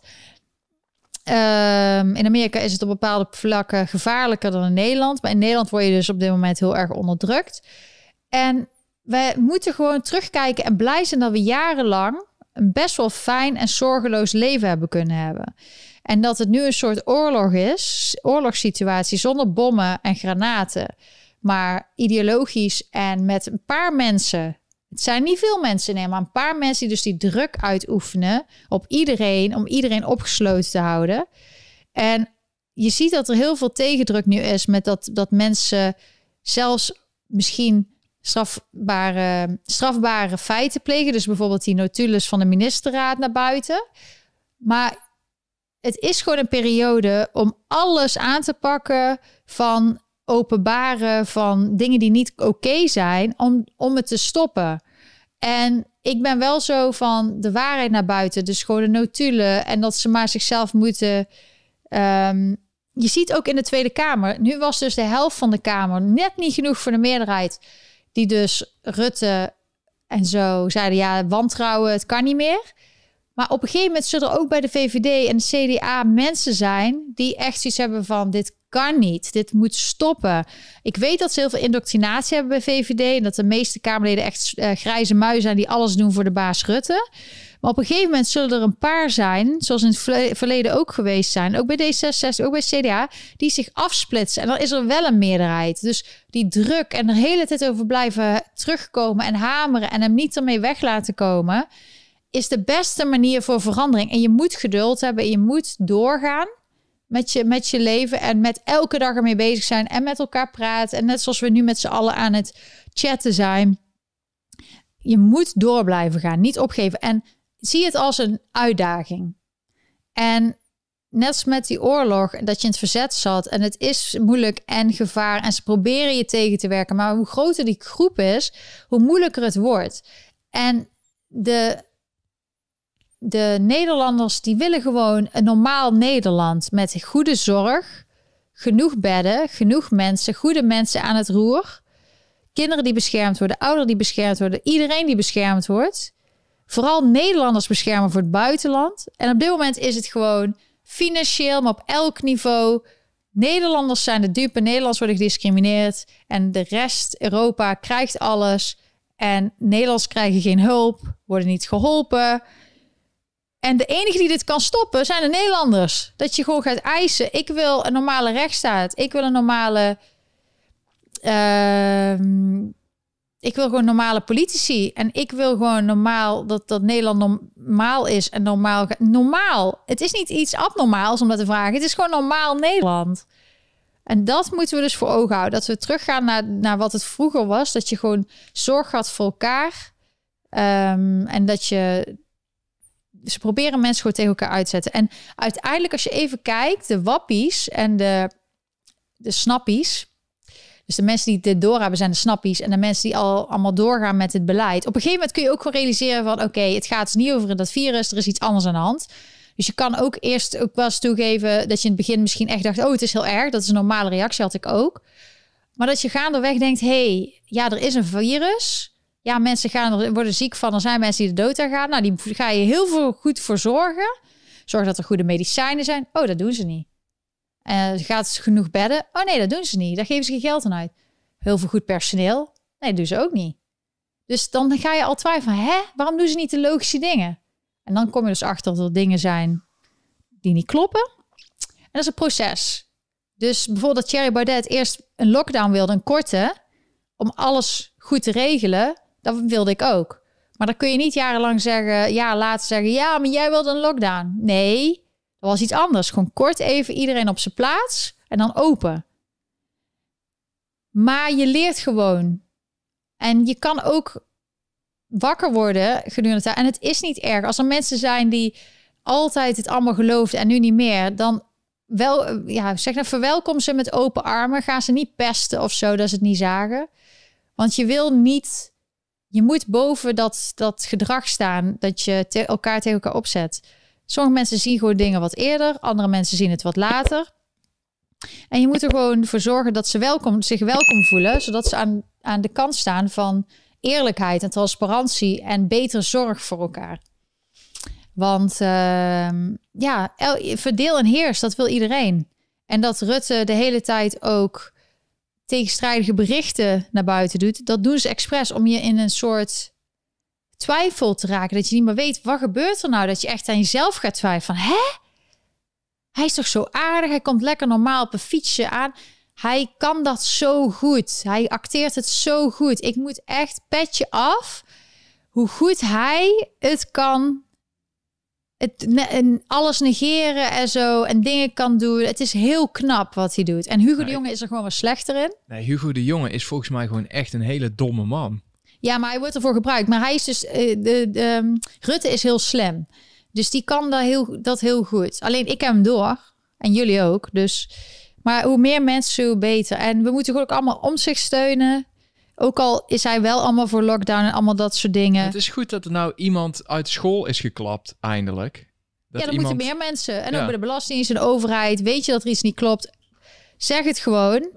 Ik zeg, dat ze blijven continu herhalen richting hun. Dan heb je van die mensen aan de telefoon die uh, uh, waarmee je onrecht of in ieder geval gewoon echt grove fouten constateert. En dan vraag je ook van, eh, maar waarom zeg je daar niks van? Als je dat toch ziet, dan, dan, uh, dan ga je toch naar de baas toe of dan trek je toch aan de bel. Ja, maar ik heb ook een, een uh, hoe heet het? Trouw aan de Belastingdienst. Dat, het maakt, trouw, maakt mij geen reet uit waar ik werk. Als ik zie dat je daar bewust mensen, of onbewust zelfs mensen dupeert, dan ga je daar gewoon iets aan doen. En, dan ga je, en als, als jouw baas dan zegt, nee, nee, nee, de, heet het, daar mag je niks van zeggen. Ja, dan, dan houdt het voor mij toch wel op met mijn werk daar.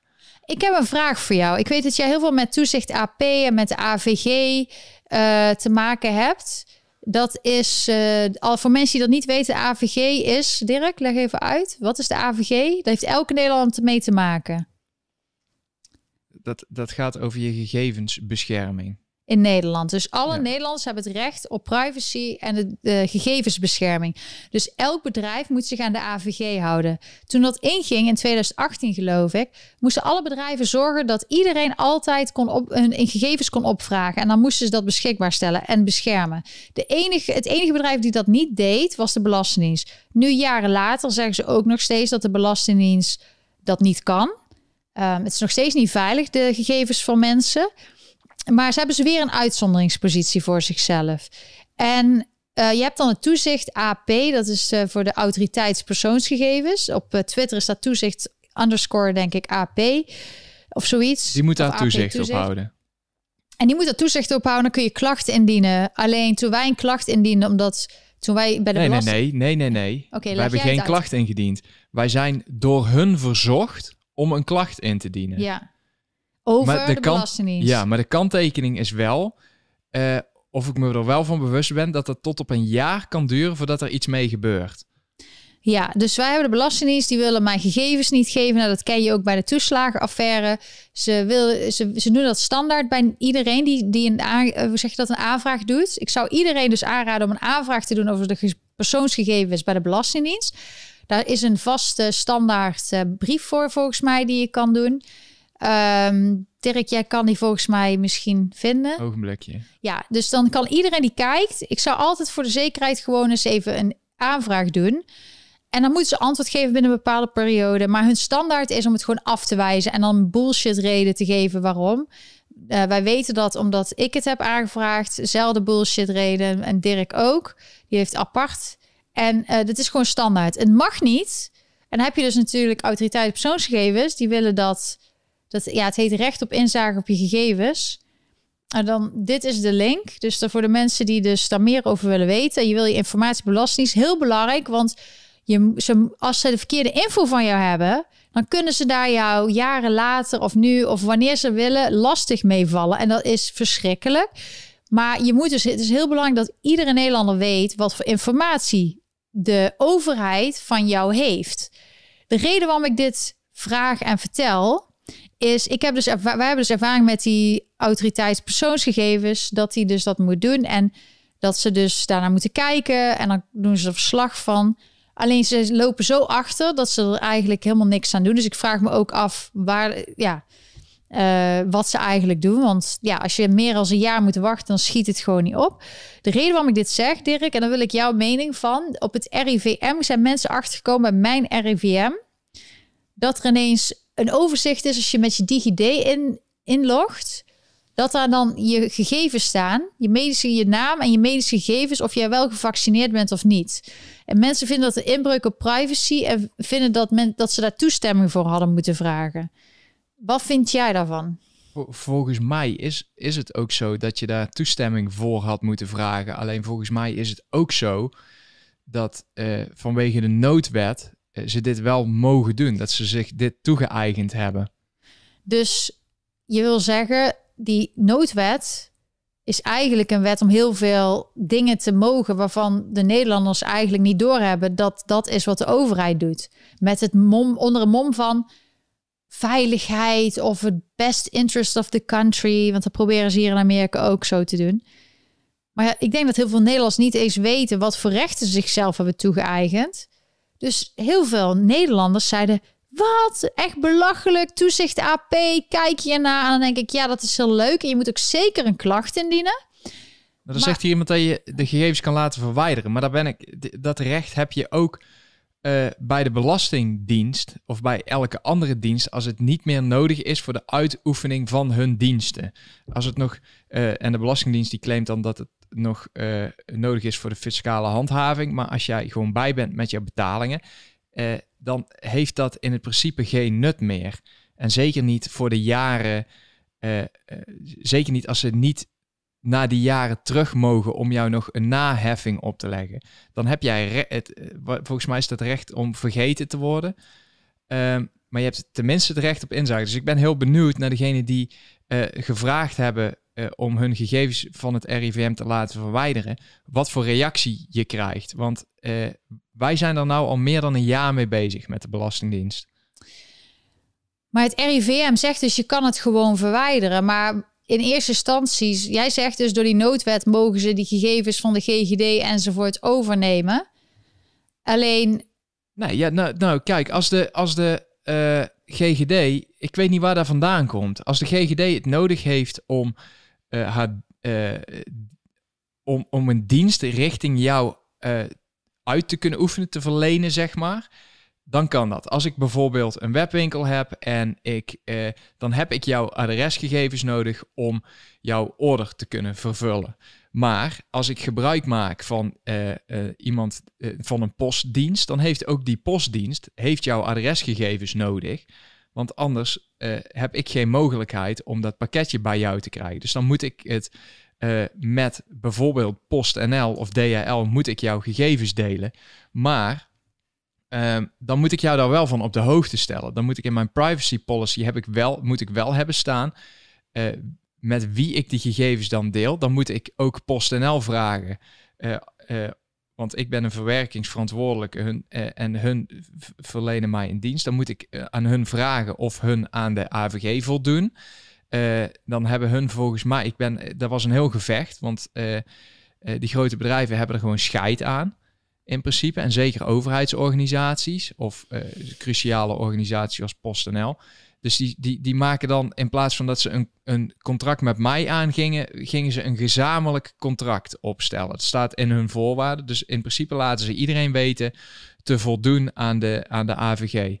Ehm, maar dat, dit had dus het RIVM ook moeten doen. Je zou in ieder geval ergens op terug moeten kunnen vinden dat, uh, toen, toen jij die dienst uh, aangeboden kreeg, zou jij ergens hebben moeten kunnen nagaan met wie hun dit deelde en waarom. Ja, en hun zijn er dan verantwoordelijk voor om dat daar weer weg te halen. Maar het punt is, men, één iemand had het dus uitgevonden dat op mijn rivm.nl, als je DigiD invult, dat je dan dat kon zien. Uh, en daardoor zijn meer mensen het gaan checken. Maar de meeste mensen wisten dit niet eens. Dit is, dit is iets wat misschien als die ene persoon het niet gevonden had en het niet had gedeeld, had heel Nederland het niet geweten. En zo worden dus heel veel privacy. Uh, jij moet wel privacyregels houden als bedrijf. En als je dat niet doet, krijg je allemaal boetes aan moeilijk en uh, is het een probleem.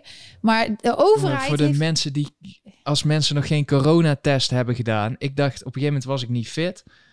In Nederland was dat. Toen waren we eh, heel even in Nederland om wat dingen te regelen. Uh, ik alles afgebeld, want ik wil niet zo'n zo'n staaf in mijn neus. Alles afgebeld.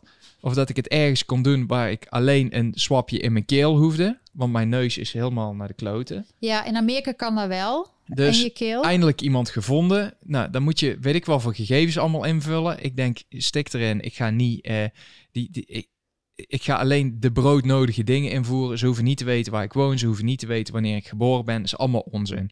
Ik moet weten of dat ik het heb. Klaar. En verder helemaal niks. Daar hebben ze helemaal niks mee te maken. En dan kom je daar aanrijden met de auto.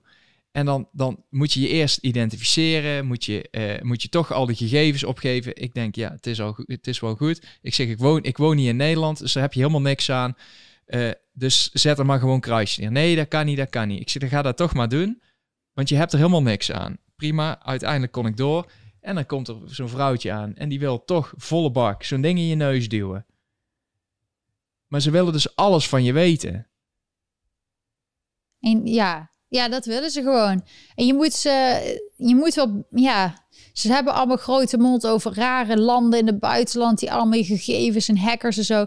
Maar de overheid heeft gewoon geen respect voor de burgers. Dus het is heel, wat ik hiermee wil zeggen is, er is één persoon geweest die heeft dat gezien op mijn rivm.nl. Die heeft meteen het getweet. Er zijn meer mensen gaan reageren. Zo komt een vuurtje wordt aangewakkerd. Dus jij als persoon, als jij iets ziet en je maakt er een mooie tweet van of een berichtje op Facebook of wat dan ook, waar dan ook, Gap, ik zit ook op Gap, ik ga ook Gap steeds meer gebruiken. En dan zeggen ze in Nederland of zo, extreem rechts. Nou, ik heb niks extreem rechts gezien, alleen maar Americans daarop. Dus ik heb alleen maar leuke mensen tot nu toe daar ontmoet. Um, maar in ieder geval gewoon deel het met mensen. Want jij kan het verschil maken. Dus dit is ook wat ik wil doen met mijn livestreams je informeren en ook dat jij het verschil kan maken voor een beter Nederland. Dat, dat er meer voor elkaar is. Uh, een sociaal Nederland waarbij eh, wel het kapitalisme, het lokale kapitalisme. Dus dat je wel, als je een goed bedrijf hebt en je doet het goed, kun je goed, goed geld verdienen. Maar dat je ook goed voor de mensen om je heen zorgt. Nederland, Nederland, ook de mensen die in Nederland wonen, maar ook hier in New York. Wij betalen zoveel belasting per jaar. En je wil dat daar goed besteed wordt. En niet naar 1,1 miljard naar testen of uh, vaccinaties waar iemand weer heel veel geld aan verdient, die ook adviseert. Dus je moet, wij zijn de controle. Dus eigenlijk wat de omzicht is, wat omzicht deed in de zaak met toeslagenaffaire en ook Renske Leijten niet te vergeten. Wij moeten allemaal Renske Leijten en een omzicht zijn. Wij moeten die controlerende functie blijven. En je moet niks meer zomaar aannemen. Als je iets hoort op tv bij de NOS, denk je gewoon... Oké, interessant. Leuk jouw mening. Ik ga het zelf ook nog even uitzoeken, want ik geloof je niet op je woord. Dat hebben we al een keer eerder gezegd. Je moet gewoon, net als, als, als je je heel erg stoort aan de RIVM, dan is dat gewoon jouw persoonlijke projectje. Maar dan, dan moet je wel heel systematisch aanpakken. Uh, alle communicatie uh, bij voorkeur per mail of per post, zodat je overal een kopietje voor he van hebt. Zorg dat als je iemand belt, dat je alles opneemt. Ja. Echt elk gesprek. Als iemand belt, ja, nou, dat ga ik trouwens niet zeggen, maar gewoon alles opnemen.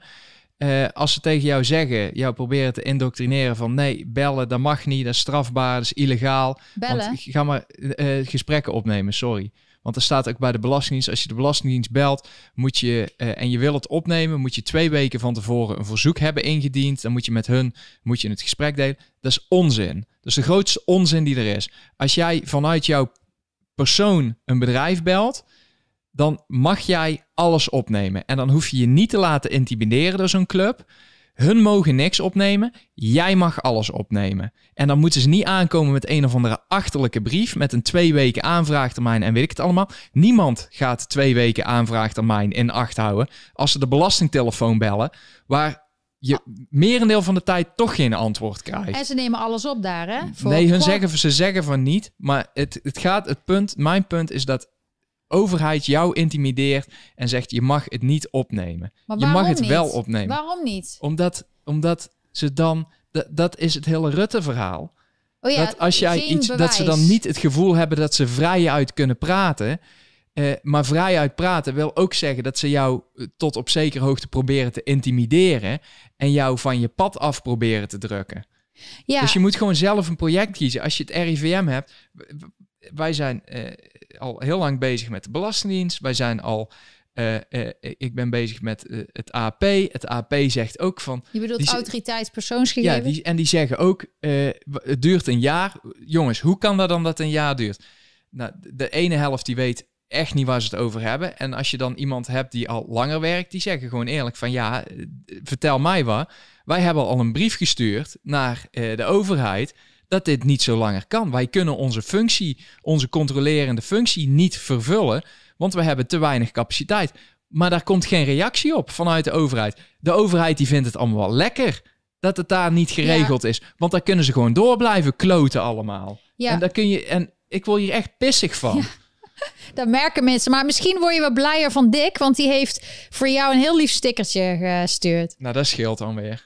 Dan moet je even. Word ik weer iets rustiger van. Nee, maar het is echt, het is echt schandalig wat er gebeurt. Nee, het is ik- echt voor het, de, de overheid. Jij bent de vijand van de overheid. En de mensen die denken dat het overdreven is, die, die zijn nog niet proberen. in zo'n. In, ja, ga het, ga het maar eens proberen, ja. Ga maar eens als goed, als welwillende, goedgelovige burger, ga maar eens gewoon een simpel inzageverzoek bij de Belastingdienst indienen. En dan ga maar eens kijken welke dreigementen jij terugkrijgt. Ja. Of, of dat jij eh, ja, ik ga trouwens nog niks.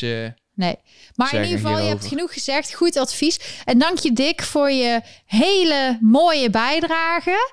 Ehm, vaste kijker, heel leuk. En een hele leuke sticker. Het is ook leuk om elke keer een nieuwe sticker te zien. Ehm, het is fijn om te horen dat... ehm, en te zien dat jullie het ook waarderen. Dankzij dat soort dingen kan Dirk nog meer tijd besteden ook om de Belastingdienst terecht te wijzen. Ehm, en ik onderzoek doen en ook, weet je, alles helpt, maakt het gewoon beter. En je bent gewoon deel van deze movement. Ik wil ook op een manier vinden. Wij gaan deze week, Dirk en ik, die heeft nu eindelijk één project af. ehm, willen we gaan kijken hoe we de website en alles en mijn streams beter kunnen maken. Dus als je nog tips hebt van wat ik zou kunnen implementeren, is fijn.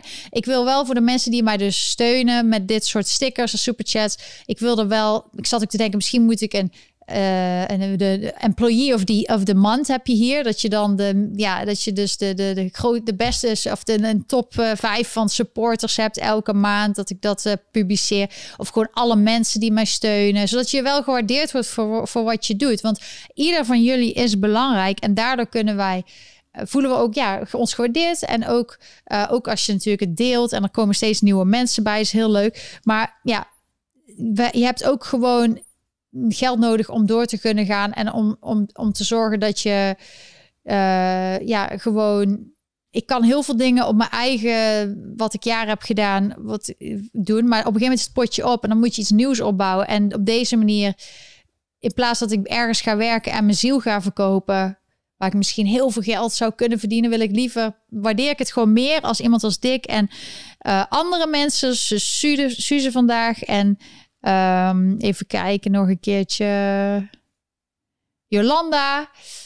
Uh, en volgens mij nog wel meer in het verleden gekregen. Dat, dat maakt gewoon echt het verschil. En ook, um, nou, dankjewel voor de sticker. Delicie Sanders.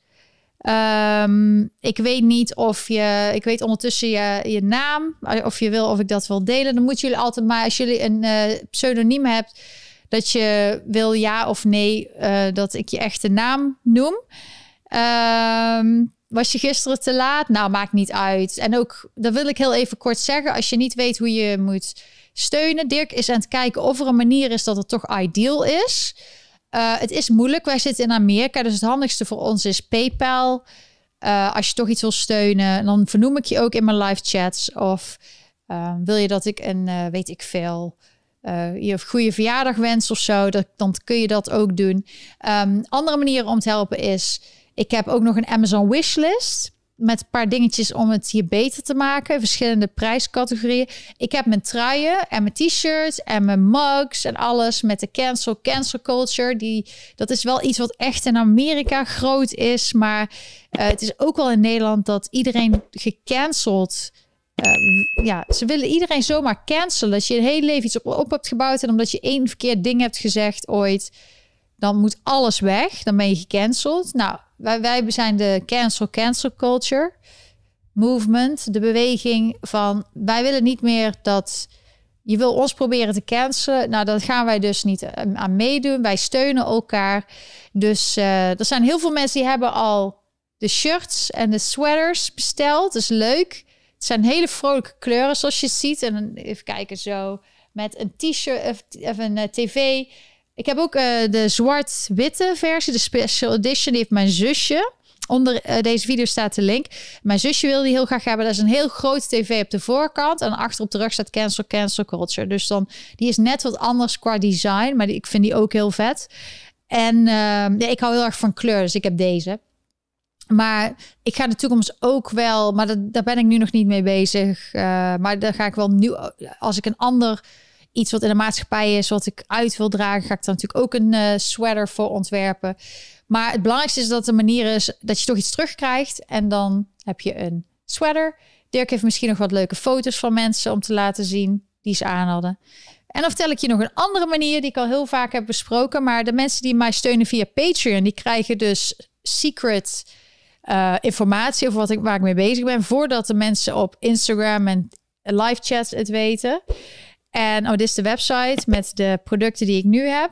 Dus allerlei leuke kleurtjes. Het is niet zo dat je een paarse, als je op de t-shirt drukt, paars t-shirt, dan zijn nog veel meer kleur. Ik heb oranje en rood, allemaal hele leuke kleur.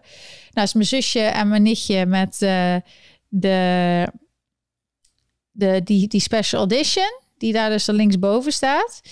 En ja, misschien heb je ook nog andere. Ja, rood, allemaal leuk. Die oranje vind ik ook vet.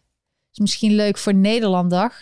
Ja, ik ben een beetje getraumatiseerd door uh, oranje. Ja, maar daarom zeg ik voor Nederlanddag is dat wel grappig. Nee, we nemen gewoon... We're taking back the orange, the orange color. Um, en Astrid heeft de wit en de zwarte. Ja, je mag altijd een foto sturen. Tips.lonneke.com vind ik leuk. Kan ik een keer laten zien als uh, mensen die het dragen. En uh, ja, ik vind het gewoon heel stoer. De andere manier wat ik wil zeggen, als je een leuk kaartje van mij wil hebben elke maand, dan kun je mij maandelijks steunen. Dan heb ik een, Dirk maakt een mooie foto en ik schrijf een heel verhaal met de hand achterop.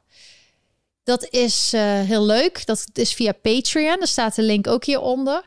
En elke keer is het een kaart van iets wat er hier gebeurd is in die maand. Dus je bent heel erg op de hoogte van wat er gebeurd is. We hebben, um, ja, dit zijn trouwens de foto's van de mensen die deze sweater al aan hebben. Ik werk, uh, Mark, uh, die, uh, die wilde per se een groene. Ook voor St. Patrick's Day. Nou, top. En um, ik zag ook net Eline volgens mij voorbij komen. En um, Elja. Allemaal mensen die mij steunen. En ik steun hun ook. Heel leuk dat je zo een soort ja, groepje krijgt om je heen die gewoon het. Weet je wel, uh, die, het, het, het, groeit op een normale manier met word of mouth, op een natuurlijke manier. En dat is gewoon heel fijn. Dat het gewoon met leuke mensen is. En dit is Elja, die heeft hetzelfde als ik, heel stoer. Hij, je ziet dus dat hij leuk is voor mannen en vrouwen. Dirk heeft er ook in, heeft een zwarte grote trui. Maar Dirk draagt eigenlijk altijd maar hetzelfde t-shirt. Eigenlijk, die, wil, die is net als Steve Jobs. Gewoon makkelijk, hoef je niet na te denken. Nou, daarom had ik deze trui ook. Want dan kan ik gewoon elke keer deze trui aan. Ook mijn livestream heb ik altijd een leuke trui Anyway, uh, even terug op mijn Patreon. Misschien kun je dat ook nog even laten zien, Dirk. Dan kun je de verschillende levels zien. Je kan mij gewoon steunen elke maand met de maandelijkse bijdrage. En dan heb je ook één level dat ik um, dus die kaart stuur elke maand. Er zijn mensen die doen het echt voor een werk. En die hebben echt heel veel volgers. Ik heb er nu vier, echt dankjewel. Maar uh, die, er is bijvoorbeeld één eh, fotograaf en die doet dan ook elke keer een foto sturen van New York. En dan vind ik mijn foto's eigenlijk leuker, want er zit een verhaal bij. Ik doe ook echt een heel verhaal erachter opschrijven. Dat weet dat is wel, wel heel eerlijk. Misschien niet heel leuk, maar wel eerlijk. Nee, nee, maar ja, maar dat is gewoon, uh, ik ben niet objectief. En ik vind het gewoon leuk dat het bij ons echt over iets gaat. Over een, uh, iets wat we hebben gezien of een situatie en toch New York en zo. En uh, voor de mensen die dus dat krijgen elke maand, die kunnen dat misschien wel beamen. Maar dat is heel leuk. Als je het houdt van de echte persoonlijke kaartjes, dan is dat leuk. En je hebt ook nog andere, veel hogere levels. Maar dat is dan, dan krijg je uh, fotoboeken en andere mooie gesigneerde kunstfoto's. Maar in ieder geval, kleine bijdrage maakt ook al heel veel verschil. En uh, ja, gewoon leuk. Super fijn voor de mensen die me al zo steunen. Dus dat wilde ik even tussendoor zeggen. En dat vinden jullie misschien leuk of niet leuk. Maar ja, ik vertel jullie gewoon af en toe eventjes waar ik mee bezig ben. Daar ben ik dus mee bezig. Ik zit dan gewoon kaartjes te schrijven in de, tussen de, in de week. Dat uh, tussen de livestreams. Ja, dat is wat ik doe. Of we gaan vrijdags dingen doen. En dan de rest van de week ben ik dus met dat soort dingen bezig. Met foto's uitzoeken, kaartjes, uh, truien. Uh, ja, ik blijf gewoon bezig. En dan ben ik ook nog wel eens ziek tussendoor. Dus dan valt er een dag uit. Maar dus ik blijf lekker bezig. En dus on, omroep on, heb ik dus ook gedaan. Um, wat ik nog wel even iets wou zeggen. Um, even nog het laatste. Ja, we hebben dus hier... Het enige wat ik nog niet had gezegd, zie ik op mijn lijstje, is dat Kamala Harris, die is nog steeds niet naar de grens met uh, Mexico gegaan. Maar ze zegt dat ze wel in charge is. Dat ze wel alles regelt met de border crisis. Waar dus echt de kampen helemaal vol zitten met kinderen. En je hoort daar de Nederlandse media helemaal niet meer over dat het zo erg is. Oh, bij Trump was het zo erg. De kids in cages. En nu dus helemaal niet. Nu hoor je er niks meer van. En dan, uh, maar het is heel erg dus in die kampen en er is heel veel COVID en er zijn mensen en die worden ook gedropt uh, op een vliegveld. En dan vliegen ze aan de andere kant van uh, Amerika. En die hoeven geen test te doen. Terwijl gewone nette Amerikanen die moeten wel een test doen. Klinkt bekend toch? Hè? Dus net als in Nederland. Dus het is een beetje meten met twee maten. Maar op zijn minst, die kinderen die over de grens komen, krijgen wel een boek van Kamala Harris. En er is een andere vrouw die hetzelfde wilde doen. Die wilde gemeenschapsgeld gebruiken om een kinderboek te kopen. Die ze dan konden weggeven. Nou, die is daar dus uh, echt crimineel, hoe zeg je dat? Uh, criminally charged. Die, is echt, uh, die heeft echt een probleem. Die moet voor de rechtbank komen. Maar Kamala mag dat wel allemaal. Heel bijzonder allemaal. De meet van meet twee maat. En dat soort berichten krijgen wij hier dus elke dag. dat ze over Trump zitten te zeiken dat hij iets deed. En Biden en Kamala Harris doen het veel erger. En je hoort er niemand over. Sterker nog, ze vinden het helemaal geweldig. Dus ik blijf daar jullie gewoon elke week op de hoogte houden van wat er hier is. Ook als jullie daar een vraag uh, over hebben of zo, dan leg ik het jullie uit. En vanuit onze ervaring met de Nederlandse overheid, waar we ondertussen best wel veel van hebben, en het analyseren van de problemen in Nederland, proberen wij jullie ons idee te geven van wat er aan de hand is en wat je eraan kan doen. Zoals vandaag hebben we jullie tip gegeven van de AVG en RIVM. Ga kijken of je jezelf kan uitschrijven de AVG vraag aan je persoonsgegevens. Ik kan je dus nu al zeggen dat ze je een afwijzing sturen. Nou, je kan altijd mij informeren hoe jullie proces is. Uh, tips.lonneke.com. Ik wil altijd verhalen horen van jullie. Uh, wat jullie ervaring is. Ik lees het allemaal. Ik ga deze week ook uh, wat dingen beantwoorden. Ik heb het veel te druk gehad. Misschien sommige verhalen kan ik ook in de show bespreken. Anoniem of wel met naam. We doen dit samen iedereen verdient een platform en elk probleem verdient het om aangepakt te worden. Dus dat doen we lekker samen. En ja, ik wens jullie gewoon heel veel succes. Blijf doorgaan, blijf positief. Ik ben dus best een heel ja, vrolijk persoon. En Jij uh, hoeft niet de hele tijd al die telefoontjes uh, te doen. Nee, dat klopt. Jij, jij hebt heel veel van die... Dan zakt, dan moet je heel ver in je schoenen, kan ik je melden. Maar het is eigenlijk een spelletje, want je hebt gewoon door wanneer ze proberen eromheen. Het is hetzelfde als je bijvoorbeeld die debatten in de Tweede Kamer zou ik ook aanraden. Dat is de derde tip voor vandaag. Ga die debatten gewoon live op eh, NPO Politiek, die zender, of online bij tweedekamer.nl. Ga die gewoon eens volgen. De, de coronadebatten en zo. Je ziet gewoon de spelletjes. Je ziet wat ze zeggen. Het is zo interessant. Je ziet ook bijvoorbeeld van de BBB, die Caroline van der Plas of Caroline van der Plas, hoe die reageert. Ik vind ook Sylvana Simons, heb ik veel over te zeggen, maar die is echt goed met de controlerende functie tot nu toe. Die had Rutte weer heel erg. Uh, ja, die zei weer rare dingen. Dat was ook weer heel erg uh, fascinerend. Dus iedereen. Um, het is heel interessant. Alles wordt geopenbaard. Het, is, het duurt even, maar je moet voorstellen, het is zo'n domino-steen en alles stond perfect. En die domino-steen gaat steeds meer zo en het moment dat hij echt valt, dan vallen er heel veel huisjes. Als er één gaat, gaan ze met z'n allen. En dat is dus wat we nu zien. En ik denk dat in de politiek is het ook vooral omzicht die in schakelen. Dus ik hoop ook echt dat iedereen hem wil beschermen en steunen. Ik ben het niet met hem eens over de coronacrisis. Hij denkt echt dat iedereen opgesloten moet zijn, vaccineren en zo. Dat, daar ben ik het met hem niet over eens. Maar over de rechts, met de rechtsstaat en zo, daar heeft hij gewoon een punt. En dankzij hem is er ook nu een vraag naar de Raad van Europa gegaan om alsjeblieft Nederland te helpen, want de rechtsstaat is kapot. Dat weten heel veel mensen ook niet. Maar die brief is gewoon op de tweedekamer.nl te vinden. En uh, er is dus vanuit Nederland, vanuit de Tweede Kamer, is er dus hulp gevraagd aan Europa van help ons. Hoe kunnen wij dit ooit rechtzetten? Dus dat is al best wel een grote stap waar je ook verder niks over hoort. Ja, maar ik blijf dus heel tijd gefocust, eerlijk, recht door zee. Ehm, doorzetten, niet stoppen als je weet dat iets niet eerlijk is. Op een nette manier, hè? Terugpakken met hun eigen woorden, gewoon openbaren. Het is zo mooi als, het, als je eenmaal ziet dat het uh, na jaren misschien inzet.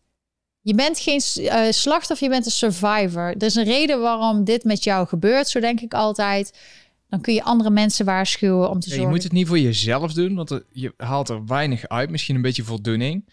Maar je, moet je eens voorstellen als je zelf helemaal naar de kloten geholpen bent. En je hebt dan zoiets van, weet je wat, ik trek het niet meer. Ik heb het nou wel gehad. Laat het maar gaan. En op een gegeven moment komen je ouders of familie of vrienden. En die zeggen, ja, wat mij nou toch gebeurt, ik, mijn hele leven wordt overhoop gehaald. Ik weet niet meer wat ik moet doen. De, de, ik kan mezelf daar niet verantwoorden om zoiets te laten gebeuren. Nee, wij hebben heel erg sterk rechtsvaardigheidsgevoel. Sommigen zeggen dat het met je sterrenbeeld ligt. Anderen denken dat het misschien aan de achternaam ligt. Maar ja, Dirk heet nog geen Engel. Ja, moet, kunnen we trouwens misschien... Uh, nee, maar ik heet nog gewoon uh, Lonneke Engel. Hij geeft gewoon zijn eigen achternaam. Maar ja, het is gewoon... Ik wilde altijd al verhalen vertellen. En vroeger wilden ze vroeg zei ze tegen mij: waarom word je geen actrice? En ja, ik heb dat nooit. Ik heb wel acteerles ooit gehad, zo, maar het voelde gewoon niet goed en niet natuurlijk. En ik Je dacht, zegt even breaking news, breaking news. Hier zegt iemand dat ook in New York voor het quarantainekampen zijn. nee, is die aangenomen? Ik weet niet of die aangenomen is, anders was het groter in nieuws geweest. Dan Of juist even- niet. Of checken. Maar er zijn twee wetten die de Senaat heeft voorgesteld, die in overleg zou komen. Eén daarvan was dus dat er inderdaad een quarantainekamp kan zijn. Eh, en de andere is weer dat het eh, verplicht is ehm, bijvoorbeeld vaccineren en de andere niet vaccineren. Dit is ook de reden waarom wij ook naar buiten de staat kijken om te verhuizen. Dat zei Dirk dus eerder ook, dat hier mensen eerder alles oppakken om naar een andere staat te gaan waar ze bepaalde wetten wel of niet hebben. Dat is, eh, ja, dat, dat doen ze gewoon hier makkelijk, omdat elke staat zijn eigen wet heeft. Dat is dus nog zo mooi aan Amerika. Maar waar had ik het nou over? Over, jij interpreteerde mij. Wat, wat zei ik toen? Ho, ho, ho. Dit was breaking news, eh, Lonneke. Nee, Fox News, iemand. breaking news, ja. Maar het is misschien niet eens waar. Dus ik wil geen fake news doen. Dus voordat we zoiets zeggen, moeten we het wel even checken. Dus heel veel mensen zeggen vaak dingen. En ik wil het pas echt zeggen als, het, als ik het zelf heb gezien. Of ik zeg, ik weet het niet zeker. Maar dit is wat ik heb gehoord. Ehm, de, de, de, de, de- ja, New York hebben ze wel een derde is gevaccineerd. Dus er zijn al best wel veel wat New Yorkers die gevaccineerd zijn. Maar ik weet niet hoe dat staat met al die wetten. Dat is allemaal in progress. Maar ik zag iemand ook iets zeggen over Huig Plug en andere mensen. Ik hoor wel eens dat er bepaalde mensen zijn die dus eh, heel erg uitgesproken zijn. Al ook mensen die gek zijn of die rare dingen zeggen. Ik luister naar alles, want ik ben gewoon, ik kan zelf wel een beetje een. eh, dus voor jou zijn er geen gegevens. Nee, van jou niet, van mij niet. Dus dat is goed. Maar op Maar zich ook wel raar, want er staan ook niet de gegevens die ik nodig had om eh, hier aan te tonen welke vaccinatie, vaccinaties ik al had eh, voor mijn green card. Eh, die staan hier ook niet bij. Dus het is wel een beetje raar, een Nee, beetje dit is, alleen maar, dit is alleen maar voor die COVID. Ze willen gewoon iedereen controleren. Dat is gewoon duidelijk. Maar in ieder geval, ga naar die website. Ga ook je eigen dingen kijken. Heel belangrijk. Ehm, wat wilde ik nog zeggen? Iets heel, heel, heel Nee, belangrijks. dat je gewoon iedereen moet luisteren, onderzoek doen. Niet alles gewoon en door blijven gaan. Dat is echt het belangrijkste. Op het moment dat je opgeeft, voel je je een... Ja, dat je verloren hebt. Terwijl als je heel de tijd gewoon door blijft gaan... Op, een- op een gewoon een vrolijke manier. Want ze vinden het heel irritant als je... negen- Als je ze, nee, ze lachen erom als je, als je boos wordt. Maar ze vinden het eh, heel irritant als je nog steeds vrolijk blijft. En je blijft gewoon doorgaan. Dat zie je bij die demonstranten in Amsterdam. Het is ze niet gelukt. Ze wilden zo graag die mensen wegzetten als agressieve, doorgesnoven hooligans. En het is door iedereen die er aanwezig was gelukt om gewoon vredelievend te blijven. En dat het duidelijk is dat de politie te ver gaat. Als er een paar te ver, eh, waren gaan agressief geworden, dan was het hele spelletje hadden ze gewonnen. Maar omdat iedereen gewoon vrolijk bleef en rustig, ook toen ze opgesloten werden op de gracht een paar weken geleden, die, ehm, ja, die, dat is, dat is gewoon eh, echt petje af. Ben ik echt trots op al die Nederlanders die daar waren. Jullie hebben er echt voor gezorgd dat een hele dat de politie nu eigenlijk op dit moment niet zo agressief is, omdat ze doorhebben dat ze er heel slecht op staan. Dat is echt een winst. En politieagenten die zich uitspreken daarover. Dus het zijn kleine dingetjes, maar het is zo belangrijk. Blijf gewoon rustig. Ze vinden het heel irritant als het je niks doet. Als iets van je afpakken of van ook laat ze. Het gaat om de greater good. En dat wordt, eh, dat is gewoon voor de mensen, gewoon voor elkaar. Dat je elkaar hebt, dat je liefde hebt, dat je, en je ontmoet zo nieuwe vrienden. Dus heel veel mensen voelen zich heel erg meer gesteund daardoor. En dat is heel mooi. En ik ook. Ik word ook gesteund door jullie. Ehm, daar word ik ook heel vrolijk van. Ik zag nu iemand iets zeggen over deze globes. Eigenlijk is het wel een beetje mooi van er zijn op dit moment twee werelden. De ene wereld van de mensen die het echt zien wat er aan de hand is. En de andere wereld. Zwart en de andere gekleurd. En de- ja, of wij zien het misschien zo. Maar in ieder geval, het echte verhaal is dat ik wilde altijd een globe hebben. Globe. Een aardbol. En een wereldbol. En eh, ik wilde die kopen, maar hier gooien mensen zo vaak dingen weg. En ineens stond er deze globe buiten. En ik heb hem natuurlijk helemaal schoongemaakt. Dus ik was helemaal blij. En toen, een week later, stond deze buiten. Dus ik heb die ook meegenomen en schoongemaakt. Dus nu heb ik gratis twee globes. En uh, dus mijn wens is gehoord. En ik heb weer iets gerecycled, wat niet in de afval terecht is gekomen. Nou, dat is toch helemaal top. Maar eigenlijk heeft het dus ook een beetje... Er zijn twee werelden. En ik hoop dat uiteindelijk de vrolijke wereld gaat winnen. Maar het is even een struggle. Het wordt ook misschien wat vervelender. Ik kan niet zeggen dat het nu al meteen de domino omgooit. Nee, het wordt gewoon... Het is echt... Iedereen moet doorgaan. Want het is niet leuk. En we zullen nog vaak aangesproken worden... of er zullen situaties komen dat ze moeilijk doen. Maar de enige manier is gewoon forward. Gewoon doorgaan. En um, iemand zegt dan werkt de secret toch, haha. Ja, nou Dirk had al een keertje eerder een verhaal verteld over als hij dus iets nodig heeft, dan zegt hij het dus hardop en dan vindt hij het dus gewoon op straat. Nee, het, was, het was een grapje, maar het werkte wel. Ja, en er waren echt dingen die hij nodig had om bijvoorbeeld deze streams ook beter te maken. Ik, ik denk dat ik misschien wel voor duizend dollar aan kabels heb gevonden. Ja, dat klopt. Iemand had gewoon, iemand had allemaal tv's en zo weggegooid. Nou, daar waren we te laat voor. Maar toen wij langs wandelden, lagen nog een hele doos met allemaal kabels. Maar er zaten kabels bij die super duur waren. En ja, jij ziet ook allemaal dingen, ook soms kapotte um, printers en zo. En dan zie jij dan weer dat die gemaakt kan worden. En dan heb je weer iets wat gemaakt wordt. En soms doen we dat voor onszelf. En soms geven we het weg aan mensen die uh, zelf een fax nodig hebben. Of kinderen of zo. Um, families die, die iets niet hebben. En wij hebben dat wel. Dus we doen het. We doen op onze manier ook een steentje bijdragen. Want ik vind het gewoon jammer. Dat is geen echte duurzaamheid. Is gewoon afval zorgen dat er zo min mogelijk afval komt en dingen die anderen weggooien, dat je er iets van maakt. Dat is de echte duurzaamheid en daar gaan wij voor. daar zal ik in de toekomst ook meer over praten. Ehm, tips. Het is wel in het Engels, maar organizeyourlife.com. Dat is mijn website. Dat doe ik al jarenlang. Zet ik daar artikelen op. Er echt honderden artikelen over een fijner meer leven met meer bewustwording, met tips. Maar ook als je niet weet wat je vanavond moet eten. Ja, er staan ook recepten op. Heel veel recepten. Uh, maar bijvoorbeeld 10 fun things to do in the weekend. Nou is de weekend alweer voorbij, maar dan kun je volgende week kijken. Um, how to organize your relationships. Hoe moet je met mensen om je heen omgaan? Vijf redenen om lokaal te shoppen. Wat staan er meer? Vijf dingen die je moet weten. De waarheden. Vijf things about losing weight. Dus vijf dingen over afvallen. Ik ben ook certified health counselor, dus ik, heb ik geef ook wel eens gewoon ehm, mijn mening over hoe ik er naar kijk. En dan kun je zelf kijken of je daar ook iets van vindt. Ik ben zelf heel erg met Organize Your Home. Uh, met de Circle of Five werk ik. Nou, dan heb ik hele artikelen, vooral met vaak. Ik doe heel veel met Circle of Five, dus heel veel vijf tips dit, vijf tips dat. Heel veel recipes, uh, van raw food naar echt Um, juicing. Ik heb ook van andere mensen daar allemaal recepten op staan. Oh, hier zit We gaan even kijken wat hier aan de hand is. Nou, Dirk heeft de fout geontdekt, dus daar gaan we eventjes uh, aan werken. Maar in ieder geval, die site hou ik dus heel veel bij. Um, het is wel in het Engels, maar je ziet een beetje meer ook over mijn leven en wat ik over de afgelopen tien jaar heb gedaan. Ik vertel ook wat persoonlijke verhalen over dat ik, um, ja, hoe ik van modellen werk, ook verhalen behind the scenes. Ik vertel ook over um, ja, hoe ik dit heb begonnen. Dat ik eerst fit was en hoe ik toen ineens niet fit was. Hoe ik weer beter ben geworden. Interessante boeken. Um, die ook vaak in Nederlands bekend zijn. Een persoonlijk verhaal over hoe ik me inzet voor paarden. Een verhaal van Wubble Okkels. Die heb ik volgens mij ergens ook op de site in Nederlands geplaatst. Um, hele inspirerende persoon die jammer genoeg een paar jaar geleden is overleden.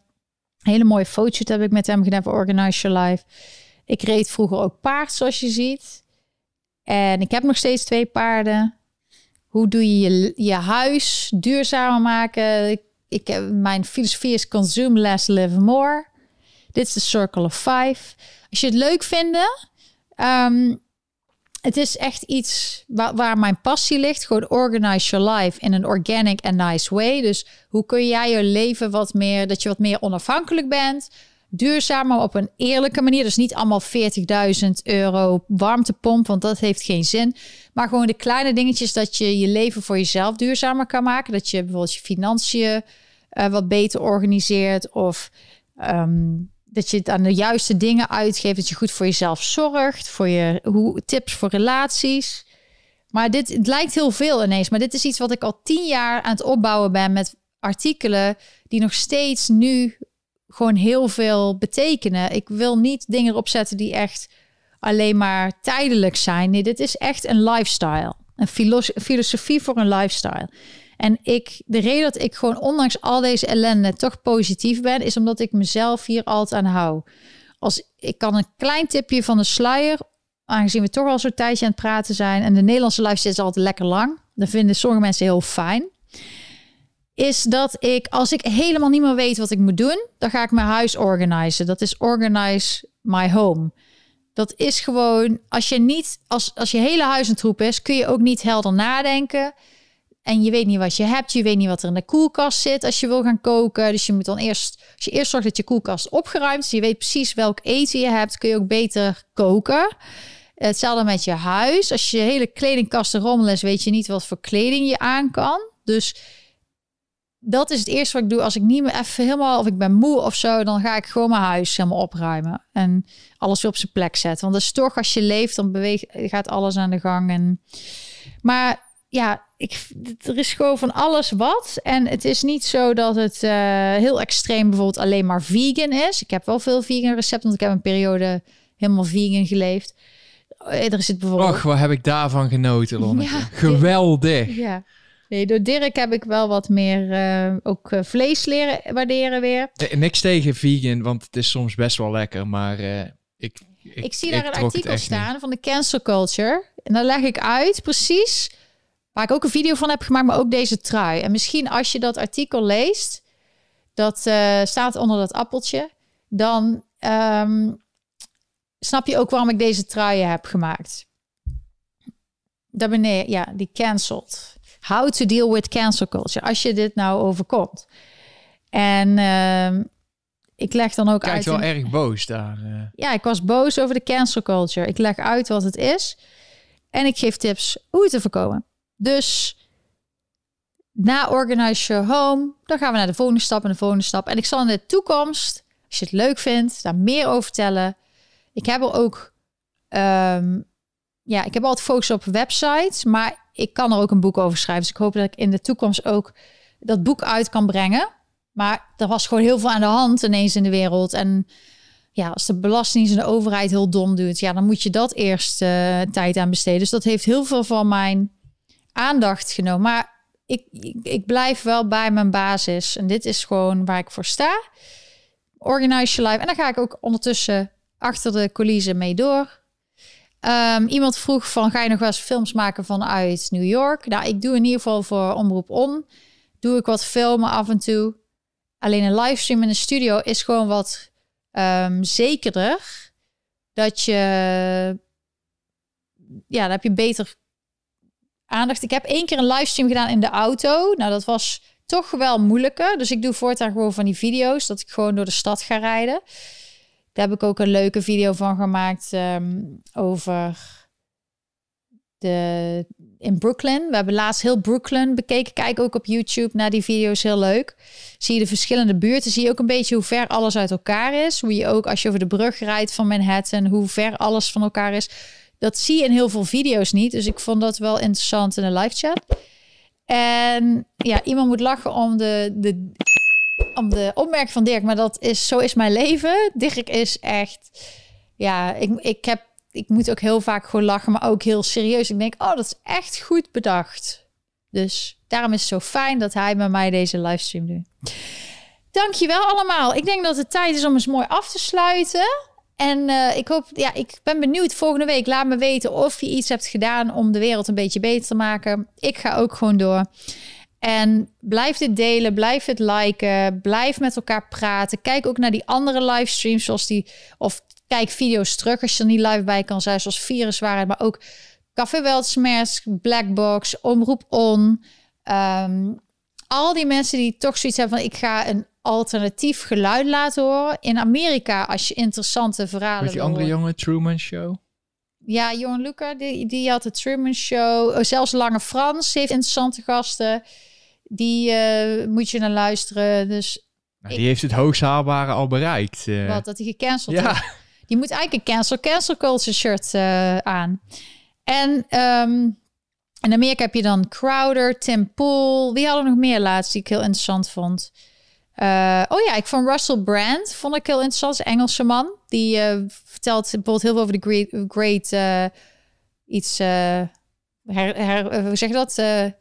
Hoe noem je dat in het Nederlandse woord? wat? Terugzetten. Nee, daar zeggen ze ook gewoon Great Reset.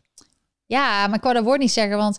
Oh ja, dat was ook één ding. Ik wou dus... Ik had gisteren een video gemaakt en had ik een naam gegeven, een titel. En toen was hij demonetized. En op het moment dat ik het titel verander naar Biden's Green Deal... Toen mocht hij ineens, maar de Green New Deal mocht niet. Snap je? Dus ja, is heel veel censuur overal. Maar in ieder geval, jullie kunnen allemaal helpen. En het was heel leuk dat jullie er waren. Dankjewel voor het kijken. Like, subscribe, abonneer. En, tot de volgende keer. En tot de volgende keer. Bye Doei. bye.